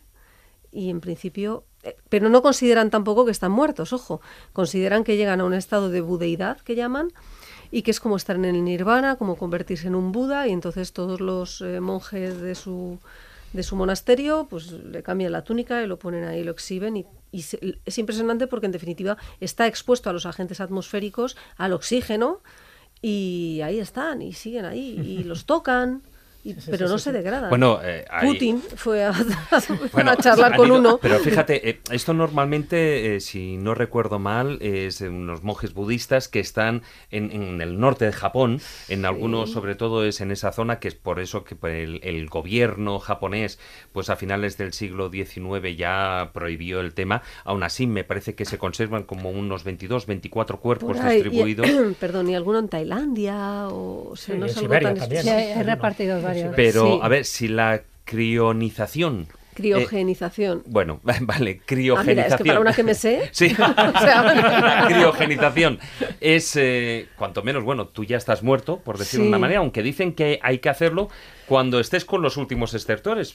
He oído Por el tema ambas de- versiones. Eso eh, puede pero- ser un asesinato. Claro. Exactamente, pero es precisamente lo que es esa automomificación. Pero ver, eso es un suicidio. Pero eso es un suicidio Al, ritual. Alcor, por ejemplo, tiene entre sus cláusulas que en el momento en el que eh, un médico eh, define Certifica. la, certifica la defunción es cuando intervienen a toda velocidad, pero es cuando intervienen. Claro, en el momento que da Entonces, encefalograma sí, sí. plano, que es ese. Exacto, tiene que estar eso según sus cláusulas, según legalmente lo que lo que venden.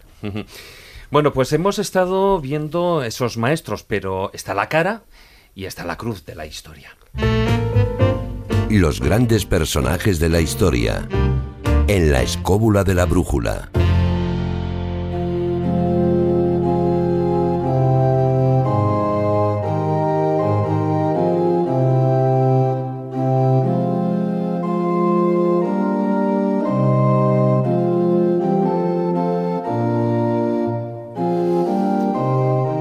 España también tenemos eh, y ha habido grandes momificadores, uno de ellos Pedro Ara, del eh, ya hablaremos eh, de el que precisamente momificó a la famosa Evita Perón.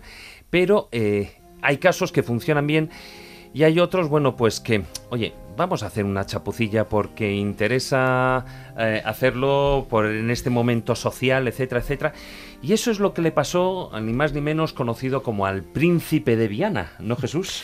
Así es, una buena chapuza en cuestión de modificación. Yo creo que tiene una especie de Frankenstein.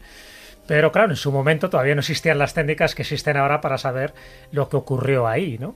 Eh, que en el fondo es tres partes, tres cuerpos que utilizaron para hacer la momia del príncipe de Viana y ninguno de esos cuerpos corresponde al príncipe de Viana, que eso tiene mérito. ¿eh? y además una de las partes de esos cuerpos es de mujer. la verdad que la historia es tremebunda, tiene su parte graciosa y claro, en el, en el interín hay alguno que queda mal parado como fue el que produjo esta momificación un poco express, un poco chapucera, a pesar de que intentó, bueno, pues aparentar, ¿no? Que, era el príncipe de Viana. Un poco para ponernos en contexto histórico. Sí, claro, porque, porque esa momificación, por decir de una manera, no fue cuando él falleció. No, no, no, no, claro.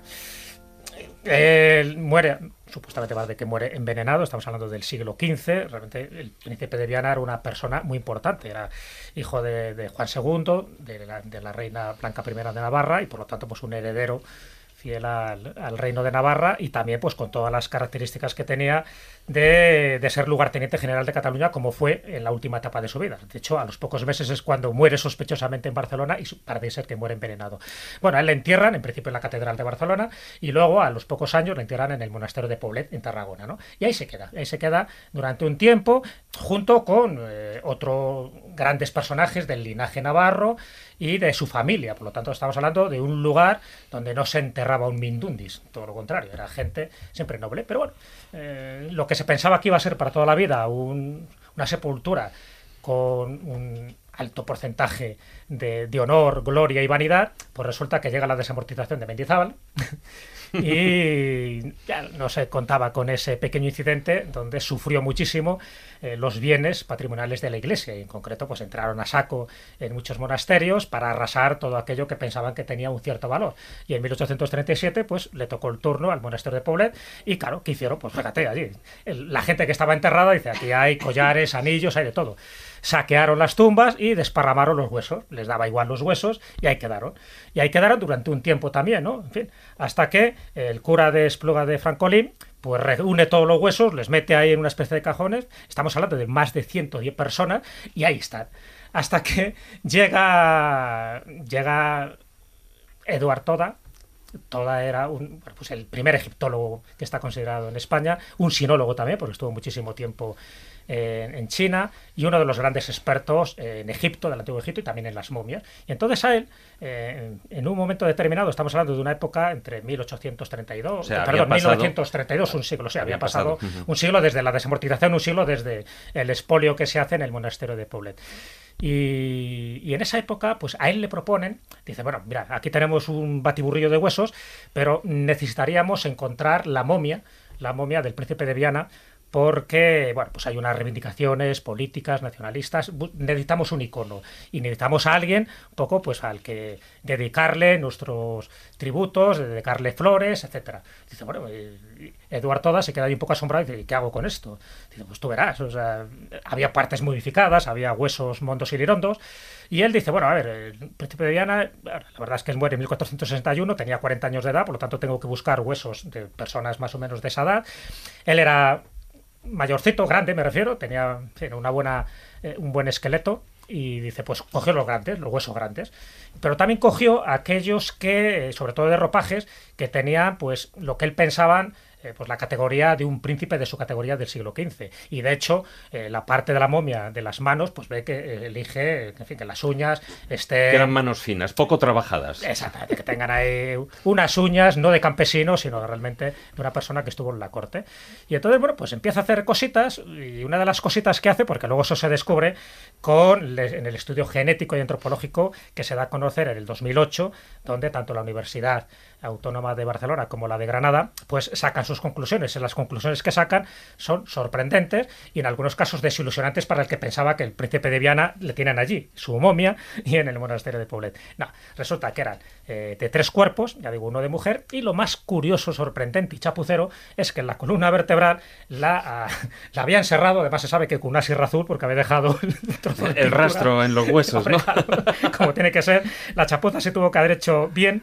Y bueno, entre medias, el brazo, porque le habían quitado un brazo al príncipe de Diana. El brazo ya se había perdido en 1909, ¿no? En la, en la revuelta esta de la Semana Trágica de Barcelona. O sea que ya, ya había llegado ahí un poco deteriorado la cosa. Pero bueno, cuando llega ya esta momia, en principio entera, y de, y de el príncipe de Viana, pues se dan cuenta de que efectivamente hay personas distintas y que la columna tiene ocho vértebras lumbares cuando, y esto lo sabe bien Mercedes, tiene que tener solo cinco. Dice, bueno, aquí o este era un superhombre, o era un alienígena, o un Illuminati, o realmente alguien ha hecho una chapuza. Y efectivamente la chapuza se perpetró. Y, y la otra parte, la otra consecuencia interesante, aparte de que la momia no es, y por tanto no se puede sacar ahí ningún rastro de ADN, pero se intentó comparar con su madre, Con con Blanca I sí. de Navarra. Y ahí también se da otra historia trepidante Sí, sí. porque cuando se analizan los restos de Blanca de Navarra, que está en Santa María la Real, en Segovia, ¿qué ocurre, Mercedes? Pues que no es. que tampoco es. A pesar de que él pone el cartel, yo estaba hace poco y allí aparece que es la tumba de Blanca I de Navarra. Sí, claro, Pues- porque lo que hicieron es compararlo con otros familiares que residían en Europa, en tumbas europeas. Sí, Sí, con Alejandra de, de Rusia, ¿no? Con la zarina, o en fin, con el duque de Edimburgo, es decir, con parientes más o menos cercanos. Pero y nada. fíjate, fíjate- Pues que todo esto es un mundo de sorpresas. Pero Pérez Reverte, pero Pérez Reverte no decía que sí eran los huesos y los restos de Blanca I de Navarra en su momento. Antes, fue antes de esta investigación, me refiero. Sí, lo que pasa que es que luego llega la ciencia Y luego ya lo has desmontado y todo. ¿no? descabala todo. Bueno, pues fíjate que en ese convento de Poblet y con todo lo que ya ocurrió y todo ese desmantelamiento de momias, etcétera, y parece que la pobre iglesia es la que queda eh, mal parada por esos hechos. Sin embargo, eh, hay que decir alto y claro, porque documentalmente ahí se encuentran en el Archivo Histórico Nacional, eh, si ha habido en este país un auténtico eh, devorador de momias y auténtico destructor de momias ha sido la Iglesia Católica. Y se pueden dar nombres y apellidos, franciscanos y jesuitas. Pero luego hablamos de ello.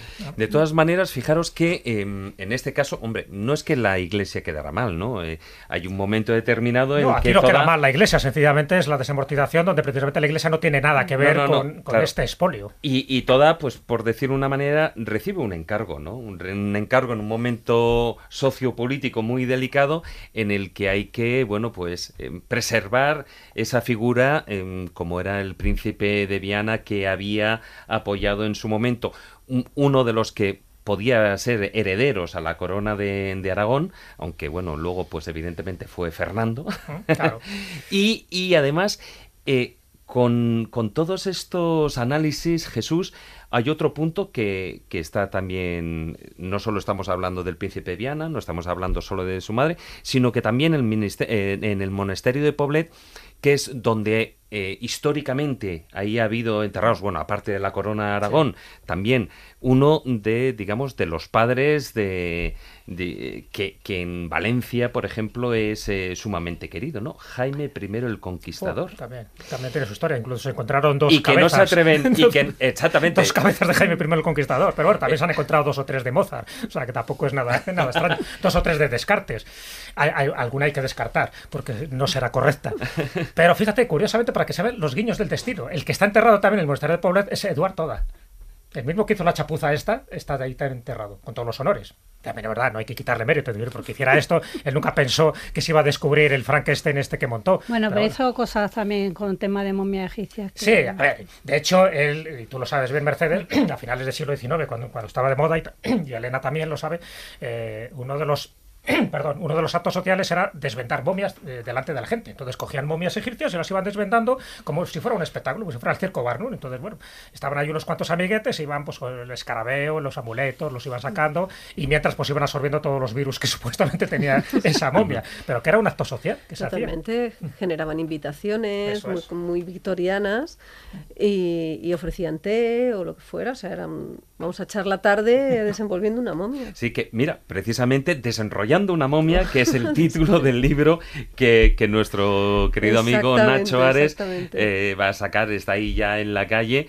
Eh, que yo lo acabo de recibir, ya lo estoy deseando echarle, hincarle el diente. Pero hablando precisamente, si estamos hablando de esas chepuzas, de lo que se hizo con el príncipe eh, de Viana, em, si hablamos de, grandes chapuzas, podríamos decir a nivel de momias de políticos, de líderes, la primera en la frente, Lenin. Vaya chapuza. Sí, pero también hay que entender que es que no se hizo pensando en que tuviera que estar 100 años expuesto. O sea, pues eh, Lenin fue embalsamado para eh, durar lo, lo, normal, que pueden ser los funerales de Estado, no sé, dos, tres días, tal vez. Pero, pero claro, el fenómeno se fue alargando y ahora el coste que tiene mantenerlo es elevadísimo. Y de hecho decían que hay menos ADN ya en su cuerpo que cera, claro, que parafina. Es que no, yo creo que no queda nada. Para mí es la, es la figura de cera más conseguida del mundo, porque cuando vas al museo esto es un horror, pero él está, vamos, impecable. Se habla, se habla de 100.000 euros al año. Sí, sí. Es así, Fíjate qué barbaridad. Cuesta un pastón. Y es política de Estado, además. Sí. El hecho, porque incluso. ¿Tú, que has estado allí durante tiempo. Lo escribí en alguna ocasión cuando yo trabajaba allí para, para la agencia EFE. Y desde luego, el, todo el, la discusión en torno a la preservación o enterramiento de la momia de, de Lenin se confrontaba directamente con la opinión de los mm, del Partido Comunista, que ya no tiene la importancia, y después a continuación de los propios nacionalistas, con lo cual todavía si nuestros oyentes se dan prisa lo van a poder ver. Y van a poder ver efectivamente que parece una, una cáscara de plástico o algo por el estilo. Y dicen que no, que eso es realmente es su cara liofilizada no, porque está bastante sonrosada, pero desde luego eh, lo que hablabais antes de estas inyecciones de la, plastinización. plastinización, que por cierto, a, mí me parecen todas estas cosas una, un, un hecho natural una de las mejores obras de la literatura universal eh, es un halago a esta plastinización, que es Frank, el monstruo de Frankenstein. Con lo cual, ahí tenemos a la mejor de las momias y además se movía bastante bien y con gran salero. ya, pero ahí, ahí yo creo que no es un proceso de momificación, sino un proceso de querer romper la ley de la naturaleza. Porque Mary Shelley, cuando escribe El moderno Prometeo, que es como realmente se llama la novela, el moderno lo que trataba de hacer era una alegoría de si el hombre era capaz de crear. Yo ahí no estoy de acuerdo. Yo creo que Frankenstein es no ni la primera obra de ciencia ficción, sino es la, última de alquimia. Hombre, eh, la, momia de Lenin tampoco es un Frankenstein, ¿no? Frankenstein era más en ese caso el príncipe de Viana por los, por los tres trozos, pero sí que, eh, además, nuestra invitada Elena sé que tiene otros compromisos, pero antes de, marchar, antes... Eh, quería que me hablaras de un personaje, de eso sí que se puede considerar un gran maestro también de la momificación, porque antes ya lo mencionaba, así como con la momia de Len se hizo una chapuza, eh, con la de Evita, Eva Perón, eh, la verdad que la cosa fue muy diferente. Estamos hablando que además muy poca gente lo sabe. Eh, fue un español quien la momificó Pedro sí. y que incluso la momia también viajó a España. La momia viajó a España, pasó primero por Italia. La momia tuvo 22 años de vida intensísima, mucho más que probablemente cuando Eva estaba viva. Y sí que fue una momificación de esas perfectas, porque, vamos, mm, duró y duró. Eh, hubo que restaurarla un poquito. Primero, eh, él, pidió, Pedro Ara, que, por favor no abrieran el féretro, que no entrara en contacto con, con el oxígeno bajo ningún, bajo ningún concepto.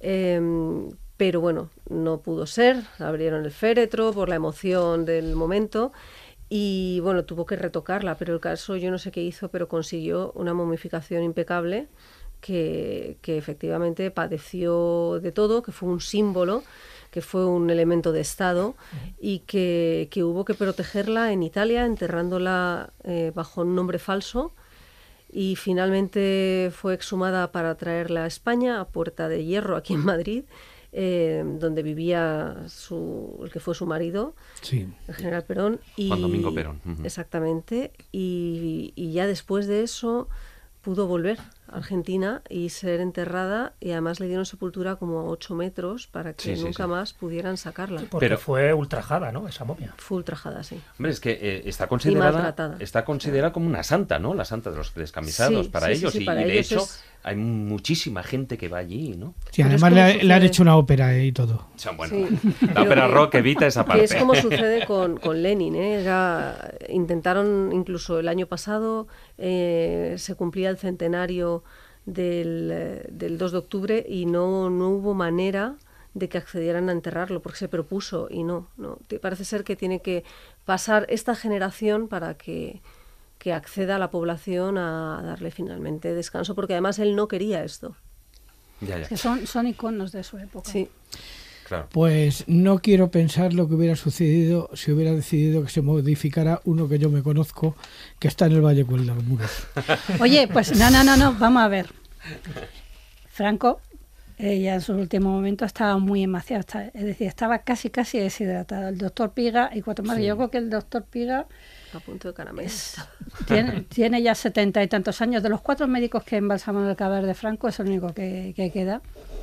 Y eh, un día hablando pues, con el doctor Francisco Echeverría, le dije, digo, oye, te va a tocar sacarle. Y eso me dijo, no, porque como está momificado, dice, a mí no me toca, lo mío son los huesos. Dice, pero piensa, dice, que está muy bien embalsamado y puede estar conservado.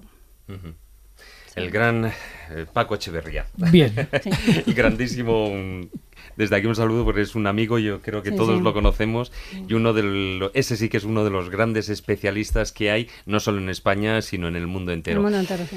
Eh, Elena, muchísimas gracias por habernos acompañado, por traernos este libro. CSI Momias y la enhorabuena por ese premio, esa eh, octava edición del premio Juan Antonio Cebrián de divulgación histórica. Gracias otra vez. Cada semana nos escuchamos. Y si quieres, nos leemos en Twitter. Somos arroba escobuleros.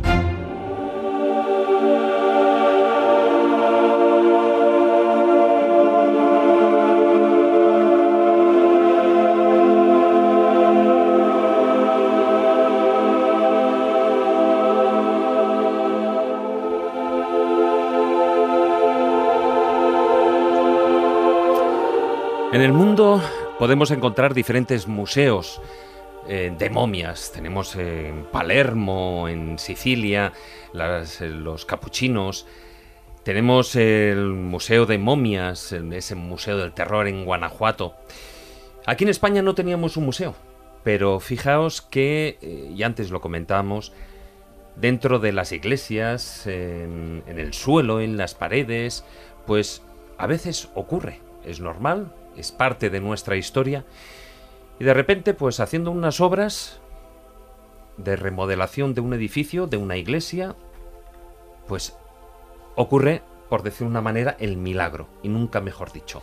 Se encuentran cuerpos, cuerpos que han sido enterrados a lo largo de la historia, como es normal, pero resulta que algunos de ellos están momificados. Y eso es lo que ha pasado en el Museo de las Momias en Quinto, Mercedes. En Quinto, que es en Zaragoza, un museo, bueno, unas investigaciones que conoces porque tú las has llevado a cabo eh, y todo el tema de la conservación. Eh, un gran, una gran suerte el tener ese museo aquí en España.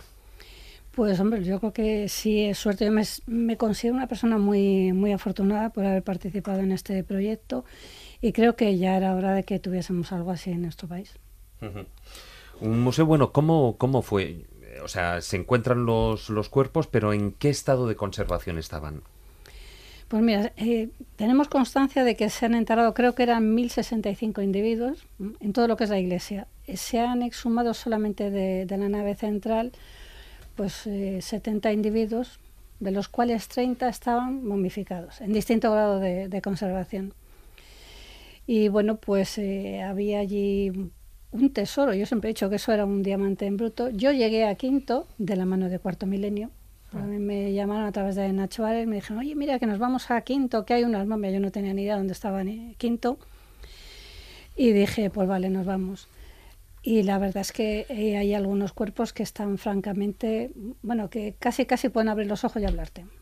Allí, eh, bueno, lo que decíamos es en la iglesia de Quinto, que en el interior, bueno, todo el mundo ya la conoce como el piquete, ¿no? Si no recuerdo mal. Y eh, de repente, bueno, pues, de, ¿a qué época pertenecen esos cuerpos? Porque se habla que si es la guerra civil, si es... ¿De qué época más o menos son? Bueno, son de, podríamos hablar de finales del siglo XVIII hasta mediados del siglo XIX. Todo esto lo sabemos, bueno, por la indumentaria y también, bueno, pues por los registros eh, que hemos ido encontrando en los libros de, difuntos. Eh, y además, bueno, la indumentaria es curioso porque, bueno, creo haber visto alguna, alguna imagen, yo tengo pendiente acudir, pero creo haber visto alguna imagen en el que incluso están con el calzado y calzado que no era propio de aquella época de España, sino, por ejemplo, que podía ser de Alemania. Sí, bueno, eh, uno de los individuos, uno de las momias, eh, concretamente de un varón adulto, tiene un calzado que, por la documentación, yo he estado mucho tiempo intentando localizar un zapato parecido así, lo encontré en, en Inglaterra. Es idéntico, idéntico, y es de finales del siglo XVII. Lo que no sabemos si este, si este hombre pues viajaba o tenía algún contacto con alguien de allí, pues que le hubiera dado los zapatos. Además es que tenía unos juanetes realmente impresionantes y entonces este calzado le venía muy bien porque tiene una horma bastante, bastante ancha. Hombre, hay que decir, eh, y eso me imagino que lo sabréis, que eh, el tema de eh, la horma para el pie de izquierdo y para el pie derecho es eso es algo bastante moderno, si no me equivoco ya es a, finales del siglo XIX. Sí, en 1850 sí. Con lo cual antes eh, antes era igual, era el mismo para la derecha como las zapatillas de los hoteles, ¿no? Sí, sí, algo que para nosotros es tan cotidiano no era tan cotidiano antes, era eso, los clásicos zapatos babuchas que servían para el derecho que para el izquierdo, que así salían los juanetes, claro. claro. y mm, bueno, Estaban muy conservadas, como decías, pero eh, fueron estos testigos de, del tiempo, de la historia. Pero aún así, a pesar de todos estos años, habéis tenido que hacer una labor de conservación y de, digamos, eh, quitar insectos, limpieza, etcétera, etcétera. Me imagino que importante, ¿no? Pues sí, porque los ataúdes en los que estaban eh, metidos los cuerpos estaban llenos de tierra y hubo que sacar toda esa tierra, el polvo, las piedras, los restos de insectos y lo único que se hizo fue una limpieza a base de aspirador, brocha, pero sobre todo muchísima paciencia porque hemos dedicado muchas horas de estar ahí casi casi medio encorvadas eh, limpiándolas, pero bueno, cuando hemos visto el resultado ha sido francamente alucinante. Alucinante. Eh, ¿Cuándo abrió las puertas el museo? Pues el día 1 de junio de este año de este año, o sea, nada, hace unos, medio año, ahora aproximadamente. Em, y bueno, yo por lo que he ido viendo en la prensa, la sorpresa ha sido mayúscula porque hay un grandísimo interés por, por el tema y, y, bueno, están sobrepasando las expectativas que incluso que tenía el, el alcalde, ¿no? Pues sí, porque fíjate, ya hemos llegado a los 4.000 visitantes y teniendo en cuenta que el museo se abre, abre los fines de semana para el público en general y luego para grupos que ya vienen formados, pues se hacen entre semana. Pero no pensamos que iba a tener el, tirón que tiene. Está claro que las momias le gusta a mucha gente. ¿Qué destacarías de, de los cuerpos que hay ahí? ¿Cuál sería, si tuvieras que resaltar alguna alguno de los cuerpos por algo en especial o por alguna curiosidad, alguna anécdota? Hombre, todos los que me conocen saben que yo tengo allí una momia que es mi ojito derecho, que una colega nuestra italiana, que ahora todas esas momias las estamos estudiando eh, conjuntamente con instituciones internacionales. Y bueno, una, compañera y amiga eh, a esta momia le puso nombre de Lady, porque es una momia que, bueno, esto puede parecer un poco chocante, pero guapa, una momia guapa, resulta atractiva. Esa mujer en vida tuvo que ser muy guapa. Y bueno, precisamente le pusimos el nombre de, Lady, se lo puso ella, por esa serenidad que es que como, desprende. como aquella momia del Tarim, también de una, de una princesa en los confines de, de la China actual, que Sí. es también maravillosa, aunque y la conservación también es, es natural. Natural. Eh, en un sitio donde deberían ser chinos Han, los que deberían eh, parecería que estuvieran viviendo desde hace mucho año, s- muchos años, esta momia que puede tener 2000 años antes de Cristo o así, está perfectamente conservada y es por la sequedad del desierto de Taclamacán, que es donde se encuentra esta, esta, esta señorita, esta princesa también. Sí, algo que comentamos precisamente, algo ya dimos algunos esbozos en, eh, en el programa que hablamos de, de ese viaje, pero eh, a mí ha habido una, una cosa, después de ver las eh, fotografías y algunas entrevistas, ha habido un, un- un punto, un detalle que me ha hecho, me ha llamado mucho la atención, y es por qué todos los cuerpos que aparecían estaban con las manos atadas. Bueno, algunos tienen- las tienen atadas y otros las tienen en posición orante, que es lo que decimos nosotros. Pues simplemente les ataban para que con la relajación que sobreviene tras, la, tras el fallecimiento, bueno, pues las manos siguiesen en esa posición orante, pudiesen ir rezando al más allá. Ujú. Eh, Mercedes, yo tengo una duda. Yo soy, me considero un buscador de momias hispanas de esta España incorrupta que no tiene nada que ver con la política y que me, me encanta ir de Sí, monasterio en y nunca monasterio. mejor Nunca dicho. mejor dicho, buscando este tipo de momias eh, en el ámbito cristiano y en el ámbito místico, ¿no?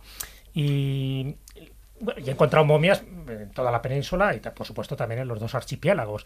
Pero lo que no he buscado, no he hecho un análisis, y posiblemente a lo mejor tú, si lo has hecho, es en alguna parte de España hay más proliferación de momias. Yo sé que en Toledo se han encontrado muchas en las iglesias, también porque Sí. hay un Toledo subterráneo y es propicio para ello. Pero tú has encontrado en alguna zona de España donde se dé más este tipo de momificación natural, estamos hablando. Yo creo que se da en toda, todo lo que es en, en la península, sobre todo. En el País Vasco, que podríamos decir, bueno, que hay mucha humedad y eso, pues no se da. Pues el doctor Pues sí, Echeverría, del que claro. hemos hablado hace sí, un sí. momento, pues eh, ha estudiado muchas momias del País Vasco perfectamente conservadas, también son todas momias naturales. En Granada, por ejemplo, igual que los jamones se conservan muy bien, hay bastantes momias. De hecho, en los cementerios mm, hay muchas veces, en muchas ocasiones, que van a exhumar un cuerpo porque ha cumplido ya el periodo de- del contrato y se encuentran con que está perfectamente Sobre momificado. todo desde que se inventaron los nichos que impiden ¿eh? que eh, los cuerpos se, se corrompan por su proceso natural. Porque claro, últimamente los están metiendo prácticamente en lugares que están forrados con, con papel albal, por decirlo de alguna manera, y se tiran ahí muchísimos años. Y luego cuando lo sacan, están simplemente mojamados. ¿no? Sí. Mm. Aún así, eh, no quisiera dejar eh, con una, dos minutos una pincelada, ¿no? Hemos estado hablando, y ahora hablaremos también de parte de lo que es la iglesia, ¿no? Pero sí que eh, se han utilizado mucha gente, y eso quiero que lo resaltes, en muchos casos se consideran que hay momias o cuerpos incorruptos em, por parte de la iglesia, que en muchos casos la gente dice, si está perfecto. Em, sé cómo se conservan. Realmente lo que la gente está viendo no es la piel No. del, del cuerpo, ¿no? No, es cera.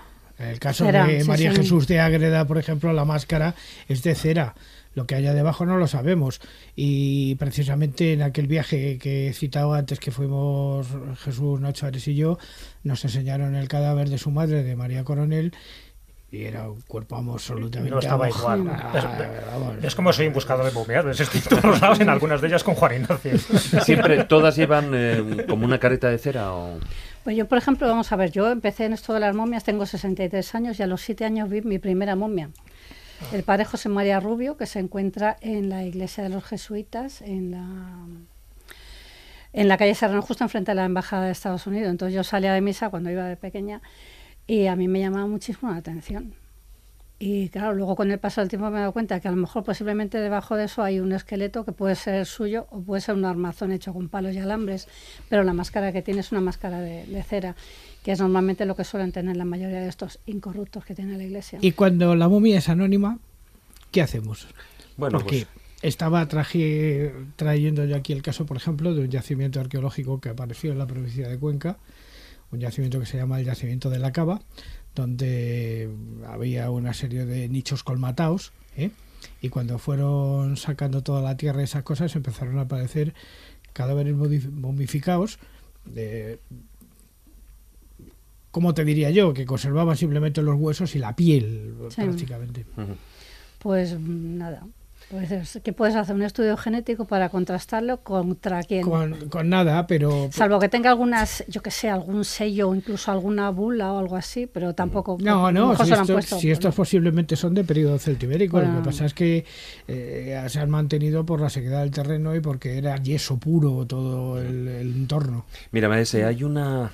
Yo recuerdo, y además fue la época cuando yo empecé también, tú la viste con siete años, yo mi primera momia fue con 15 y además fue cuando empecé y conocí a, Francisco Echeverría y, les di la tabarra ahí con que le estaba en la Sociedad de Ciencias Aranzadi ahí en San Sebastián. Y precisamente hay un cuerpo que es el Corpus Santue, el cuerpo santo en euskera, porque está en la localidad de eh, Errigoitia, eh, que está al lado de Mondragón en, en Vizcaya.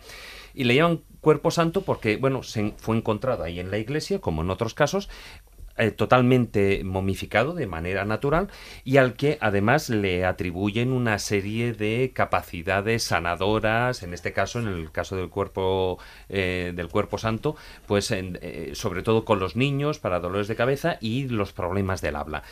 Pero ahí está, em, es un cuerpo, mm, se, se, conserva perfectamente. hay históricamente ya una serie de, de, leyendas a su alrededor que han ido apareciendo con el tiempo, pero no dejan de ser cuerpos anónimos. Se conservan dentro de la iglesia y fíjate, y en el País Vasco, como tú decías, ¿no? Con toda la humedad que hay ahí.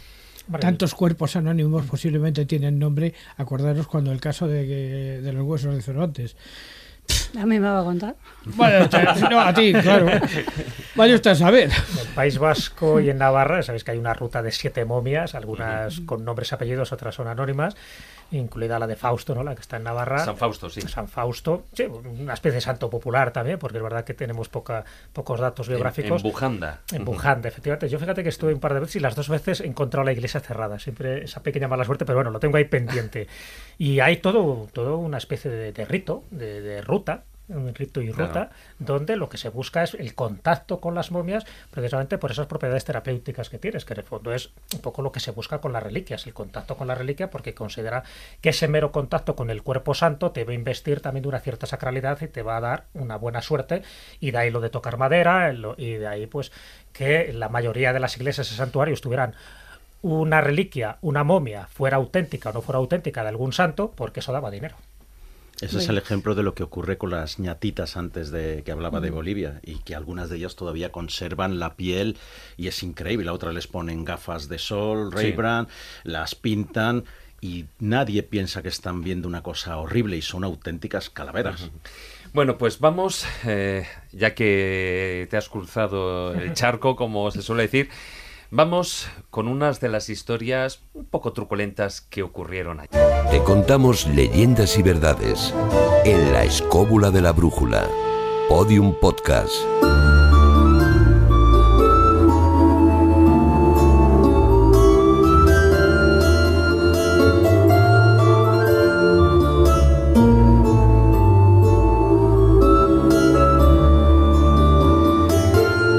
Fermín, precisamente tú nos traes unas historias eh, relacionadas, bueno, un poquitín...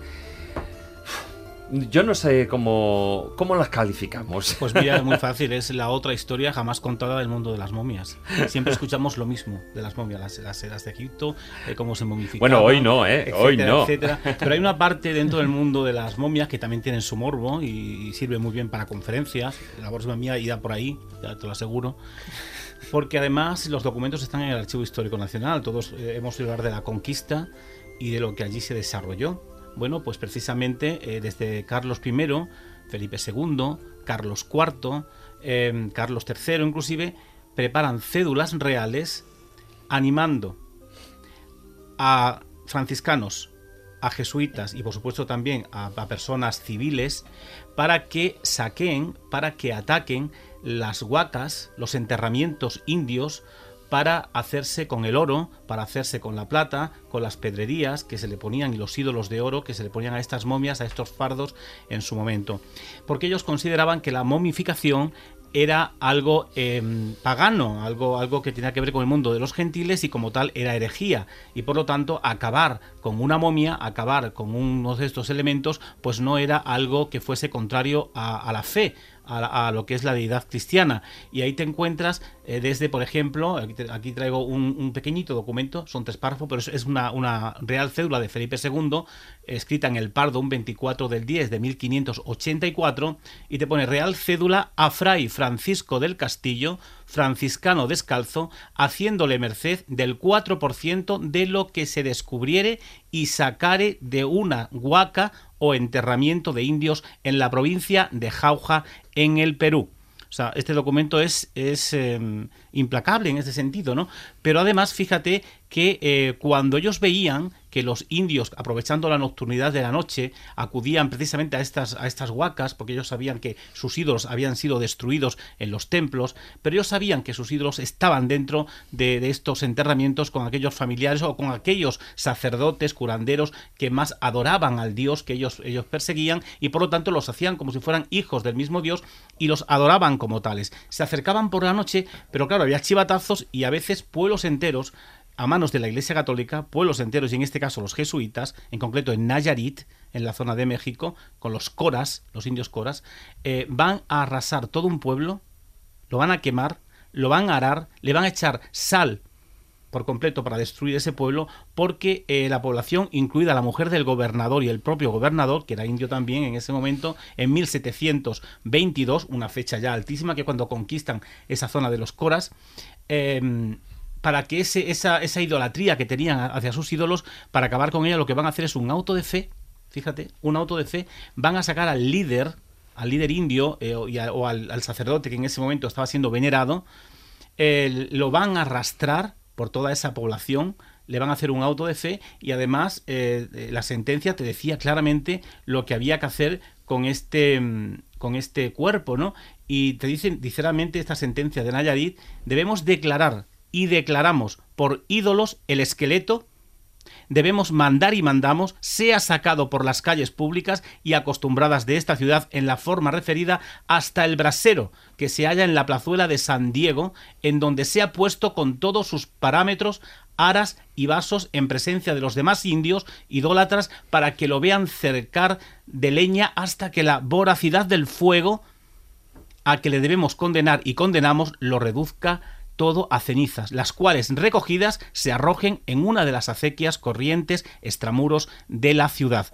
A una momia, a un enfardado de estos típicos que de, de los aztecas, ¿no? Sí, los fardos peruanos, los, fardos, los incas, Los fardos peruanos. Pero es que inclusive, y esto, esto fueron jesuitas ¿eh? los que intervinieron en esta destrucción de, de, esta población en concreto, luego crean otro pueblo donde se van a llevar a la población, van a castigar a unos cuantos, eh, de indios, no pueden castigar a todo el pueblo, pero sí lo van a trasladar eh, porque la idolatría estaba muy en boga en todo momento y a la gente, por mucho que tú le intentabas realmente eh, hacer que no se acercasen a esas momias, bueno, vale, durante el día lo podías conseguir, pero por la noche se escapaban, como hemos dicho, y acababan siempre rezándole a sus ídolos.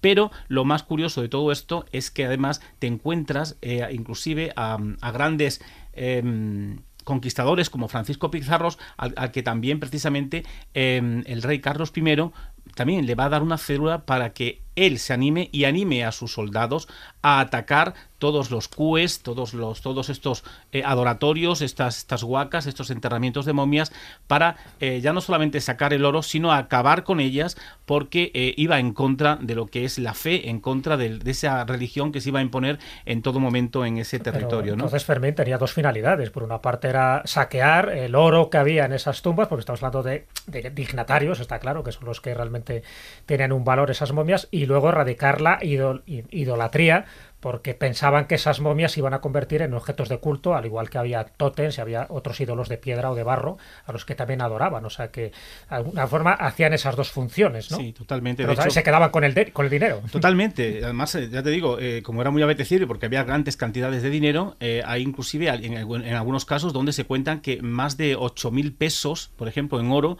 se han encontrado en determinadas huacas de estas porque el, el que estaba allí enterrado, el fardo a quien pertenecía, era alguien muy importante que había sido enterrado pues con todos sus collares, con todas sus joyas, con todos sus pendientes o anillos, a saber, y bueno, pues eso equivalía lógicamente a dinero. Por eso digo que yo creo que era más rapiña, que estaba de alguna forma emparentado o camuflado estaba por, la por ideas religiosas. Estaba la rapiña, lógicamente, exactamente fusionada con la religión para destruir las momias. No, pero que te encuentras cantidades de, de documentos de esto. Por ejemplo, Carlos I, en 1538, dice literalmente el documento Real Provisión de don Carlos a Francisco de los Cobos, su secretario, haciéndole merced para él y sus herederos por tiempo de 20 años para buscar, descubrir y abrir de aquí en adelante todos y cualquier enterramiento que hubiera en la provincia de Santa Marta, tanto en la parte pacificada como en la parte por pacificar, en los que hubiere tesoros, joyas y cosas de oro, pedrerías y puedan sacar la que hallaren libremente sin que durante esos 20 años les puedan poner impedimento alguno con la condición de pagar a su majestad, y el interés de la monarquía estaba por medio, de cuánto sacare la parte que se acostumbra a pagar del oro de minas y prohibiendo que durante dicho tiempo nadie se entrometa en buscar ni descubrir dichos enterramientos. Claro, pero es, o sea, que, no era tanto idolatría como interés. No, no, no, a ver, eso, es lo mismo, eso es lo mismo que, eh, bueno, pues eh, cuando en la época de los barcos negreros y cuando, eh, la, digamos, Haití era la española, etcétera, etcétera, o sea, lo que se hacía y lo que hacía la iglesia era camuflar de una cristianización eh, lo que hacían era, bueno, pues eh, en ese caso lo que estaban justificando era la esclavitud. Y en este caso que tú estás comentando, es la rapiña, pura y dura. Y sin, y sin embargo, en el Alto Perú, lo que hoy día es Bolivia, eso no tuvo tanto efecto. Todavía es posible ver los chulpares, que son las, una especie de pagodas eh, en cuyo interior puedes encontrar restos momificados y esqueletos, que son todavía venerados.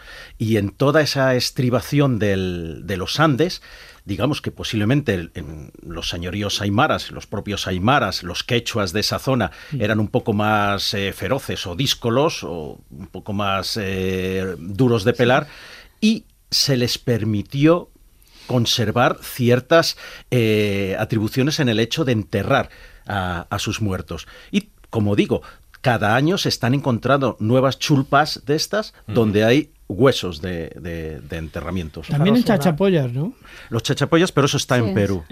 Sí, y los chachapoyas quedaron un poco más aislados por la altura en la que se encontraban. Una variante de lo que estamos diciendo es que precisamente para evitar la rapiña, el saqueo, no estamos hablando ya por parte de la iglesia, sino de cualquiera que quisiera hacerse rico de la noche a la mañana con este tipo de tumbas.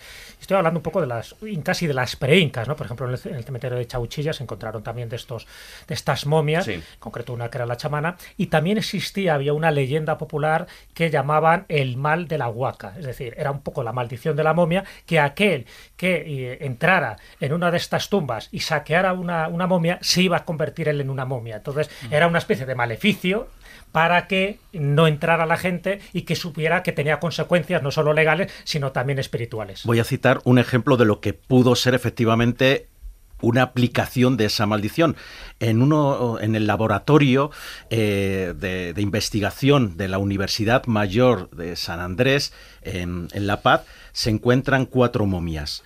Eh, tres de ellas son adultos, mm, hombres adultos, y otra es, es un niño. Bueno, pues en una de los de los de los estos tres adultos tiene el tórax vacío y relleno de eh, ropajes ceremoniales pero hay una de ellas que es caucásica, es decir, es un hombre blanco, no es un indígena. Y es una de, los, eh, de las momias cuyo tratamiento es más terrible. Tiene las piernas dobladas introducidas dentro de su caja torácica. Mm. Es posible y además eh, se sabe que murió de un golpe en la cabeza. Pudo ser uno de estos guáqueros que está buscando. De otra manera, pues sería un poco ya divagar y decir que hacía un señor así hace 200 años de que llegara los españoles. Ese realmente sí que de esa manera eh, no conseguiría la inmortalidad como, bueno, pues eh, como en muchos casos es lo que se pretendía, sobre todo cuando eh, se se quería, digamos, el, hacer la incurruptibilidad de los cuerpos de una manera voluntaria. O muy bajito la conseguiría. Bueno, vamos a dejarlo aquí porque ya que he mencionado la incorruptibilidad, vamos a terminar el programa eh, con ello. Puedes escucharnos y leernos En redes sociales, busca La Escóbula de la Brújula en Facebook, Twitter y YouTube.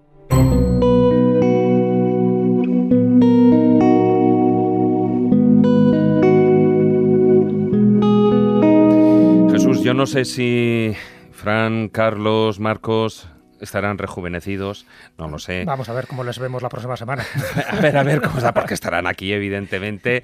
Cada uno, hombre, yo si me veo a Fran eh, que empieza a presentar el programa con un Dodotis, yo ya me empezaría a preocupar. ¿eh? yo también. Pero bueno, lo que está claro que incorruptos... Eh, es, es, una palabra, o la incorruptibilidad es cuanto menos una palabra muy, muy difícil, así como también la inmortalidad. Mm.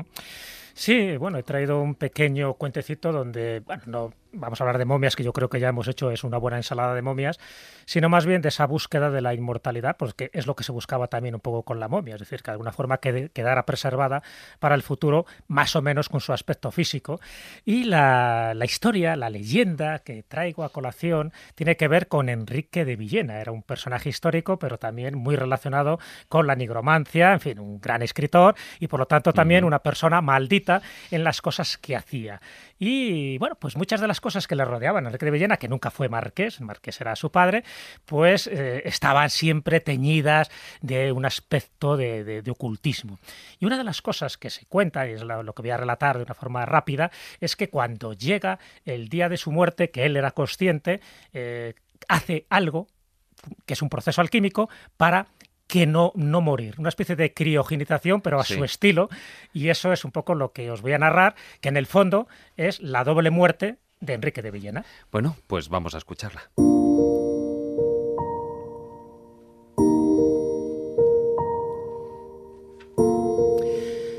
Estamos en el invierno de 1434 en Toledo. Vamos a situarnos temporal y geográficamente porque ese Toledo de unas 20.000 almas en aquella época, pues acoge a muchos de sus personajes egregios y algunos nigrománticos como es Enrique de Villena.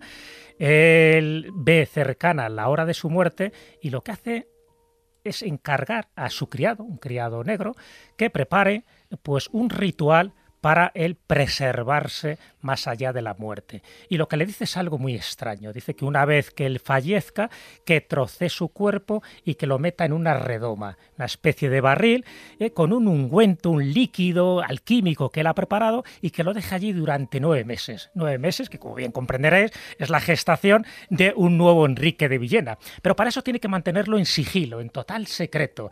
Y para que nadie sepa que Enrique de Villena ha desaparecido, que ha muerto, bueno, pues le da un gorro mágico a este criado negro, de tal manera que cuando se coloca el gorro tiene la misma apariencia que Enrique de Villena. Entonces, bueno, pues de esa forma él hace la vida cotidiana. Una vez que él muere en 1434, el criado asume las funciones, va a misa de 8 a la iglesia Santa Tomé, acude a sus servicios públicos, eh, conversa con sus amigos y nadie sospecha nada. Hasta que un buen día, y habían pasado ocho meses, ni más ni menos, mientras estaba macerando ese nuevo engendro, ese nuevo en esta redoma, pues eh, a los ocho meses este criado con la apariencia de Enrique de Villena pasa por un callejón donde en ese momento está transcurriendo el viático, el viático que van a dar la extrema opción a una persona que está moribunda y evidentemente en aquella época todo el mundo se quitaba el sombrero, pero él no se puede quitar el sombrero. Al final le dan un manotazo porque, ven, considera que es algo irrespetuoso y al darle el manotazo y el sombrero ir por el suelo aparece la forma real del criado criado negro que no se parecía en absoluto a Enrique de Villena. Bueno, saltan las alarmas, van directamente a la casa de Enrique a ver qué ha pasado y lo que encuentran es una tinaja, una vasija, una redoma eh, llena ya de huesecillos, una especie de feto de ocho meses y lo primero que piensan es que el criado ha asesinado a su dueño. El criado confiesa en las artes mágicas a las que fue sometido su dueño y, y les soneran, pero lo que sí que hacen es que derraman el líquido, derraman el homúnculo y efectivamente, si ya Enrique de Villena había muerto oficialmente ocho meses antes, ahí se produce la segunda muerte, porque al derramar esos huesos, esos amasijos de carne, dice la leyenda que se oye un alarido profundo gritando un poco eh, asino. Ese asino era esa segunda muerte que tuvo Enrique de Villena, que no pudo conseguir a través de sus procedimientos genéticos y alquímicos lo que él pretendía, ni más ni menos que la inmortalidad.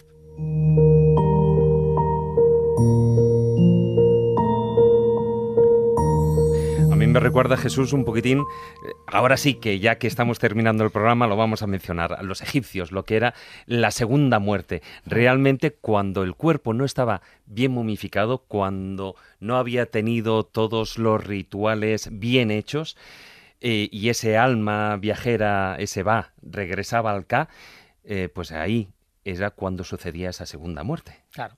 Y fíjate que incluso Enrique de Villena tuvo una tercera muerte, porque como tenía esa fama de nigromántico, de coquetear con la magia negra, el obispo de Cuenca, Lope de Barrientos, por orden evidentemente de Juan II, el rey que había en aquel momento, manda quemar su biblioteca. Y quemar su biblioteca, quemar sus manuscritos, quemar todo lo que él escribió y todo lo que atesoraba, en el fondo era borrar su huella histórica. Por lo tanto, también fue sometido a una tercera muerte. Una damnatio memoria, ¿no? Totalmente. Exactamente. Pero no fue efectiva porque hoy podemos hablar de él. Desde luego que sí.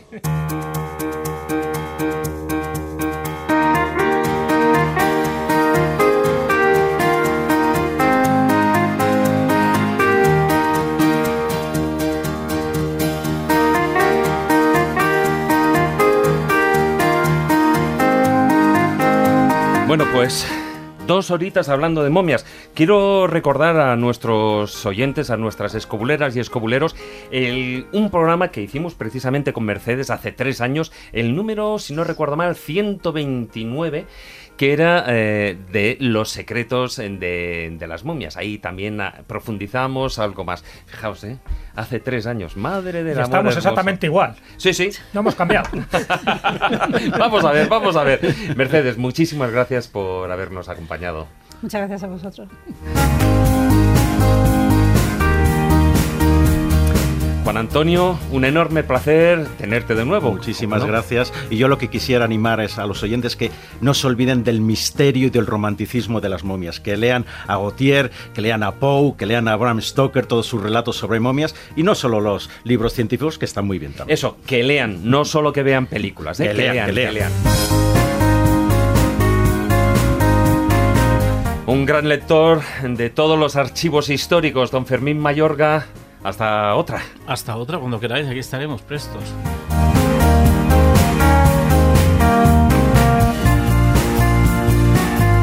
Bueno, Maese, Jesús, hecho el trabajo. Yo pues creo que ya los podemos desvendar y nos tomamos unas, unas cervecitas con ellos. Vamos a, momificarnos mediante procedimientos alquímicos relacionados con la cebada.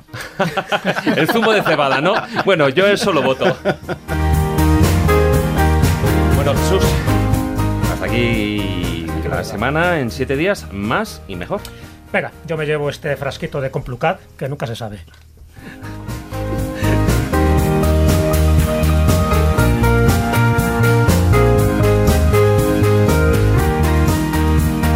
Gracias a Carlos, a Jesús, que están ahí al otro lado de la pecera, y un servidor que se despide de todos eh, vosotros, eh, David Sentinella.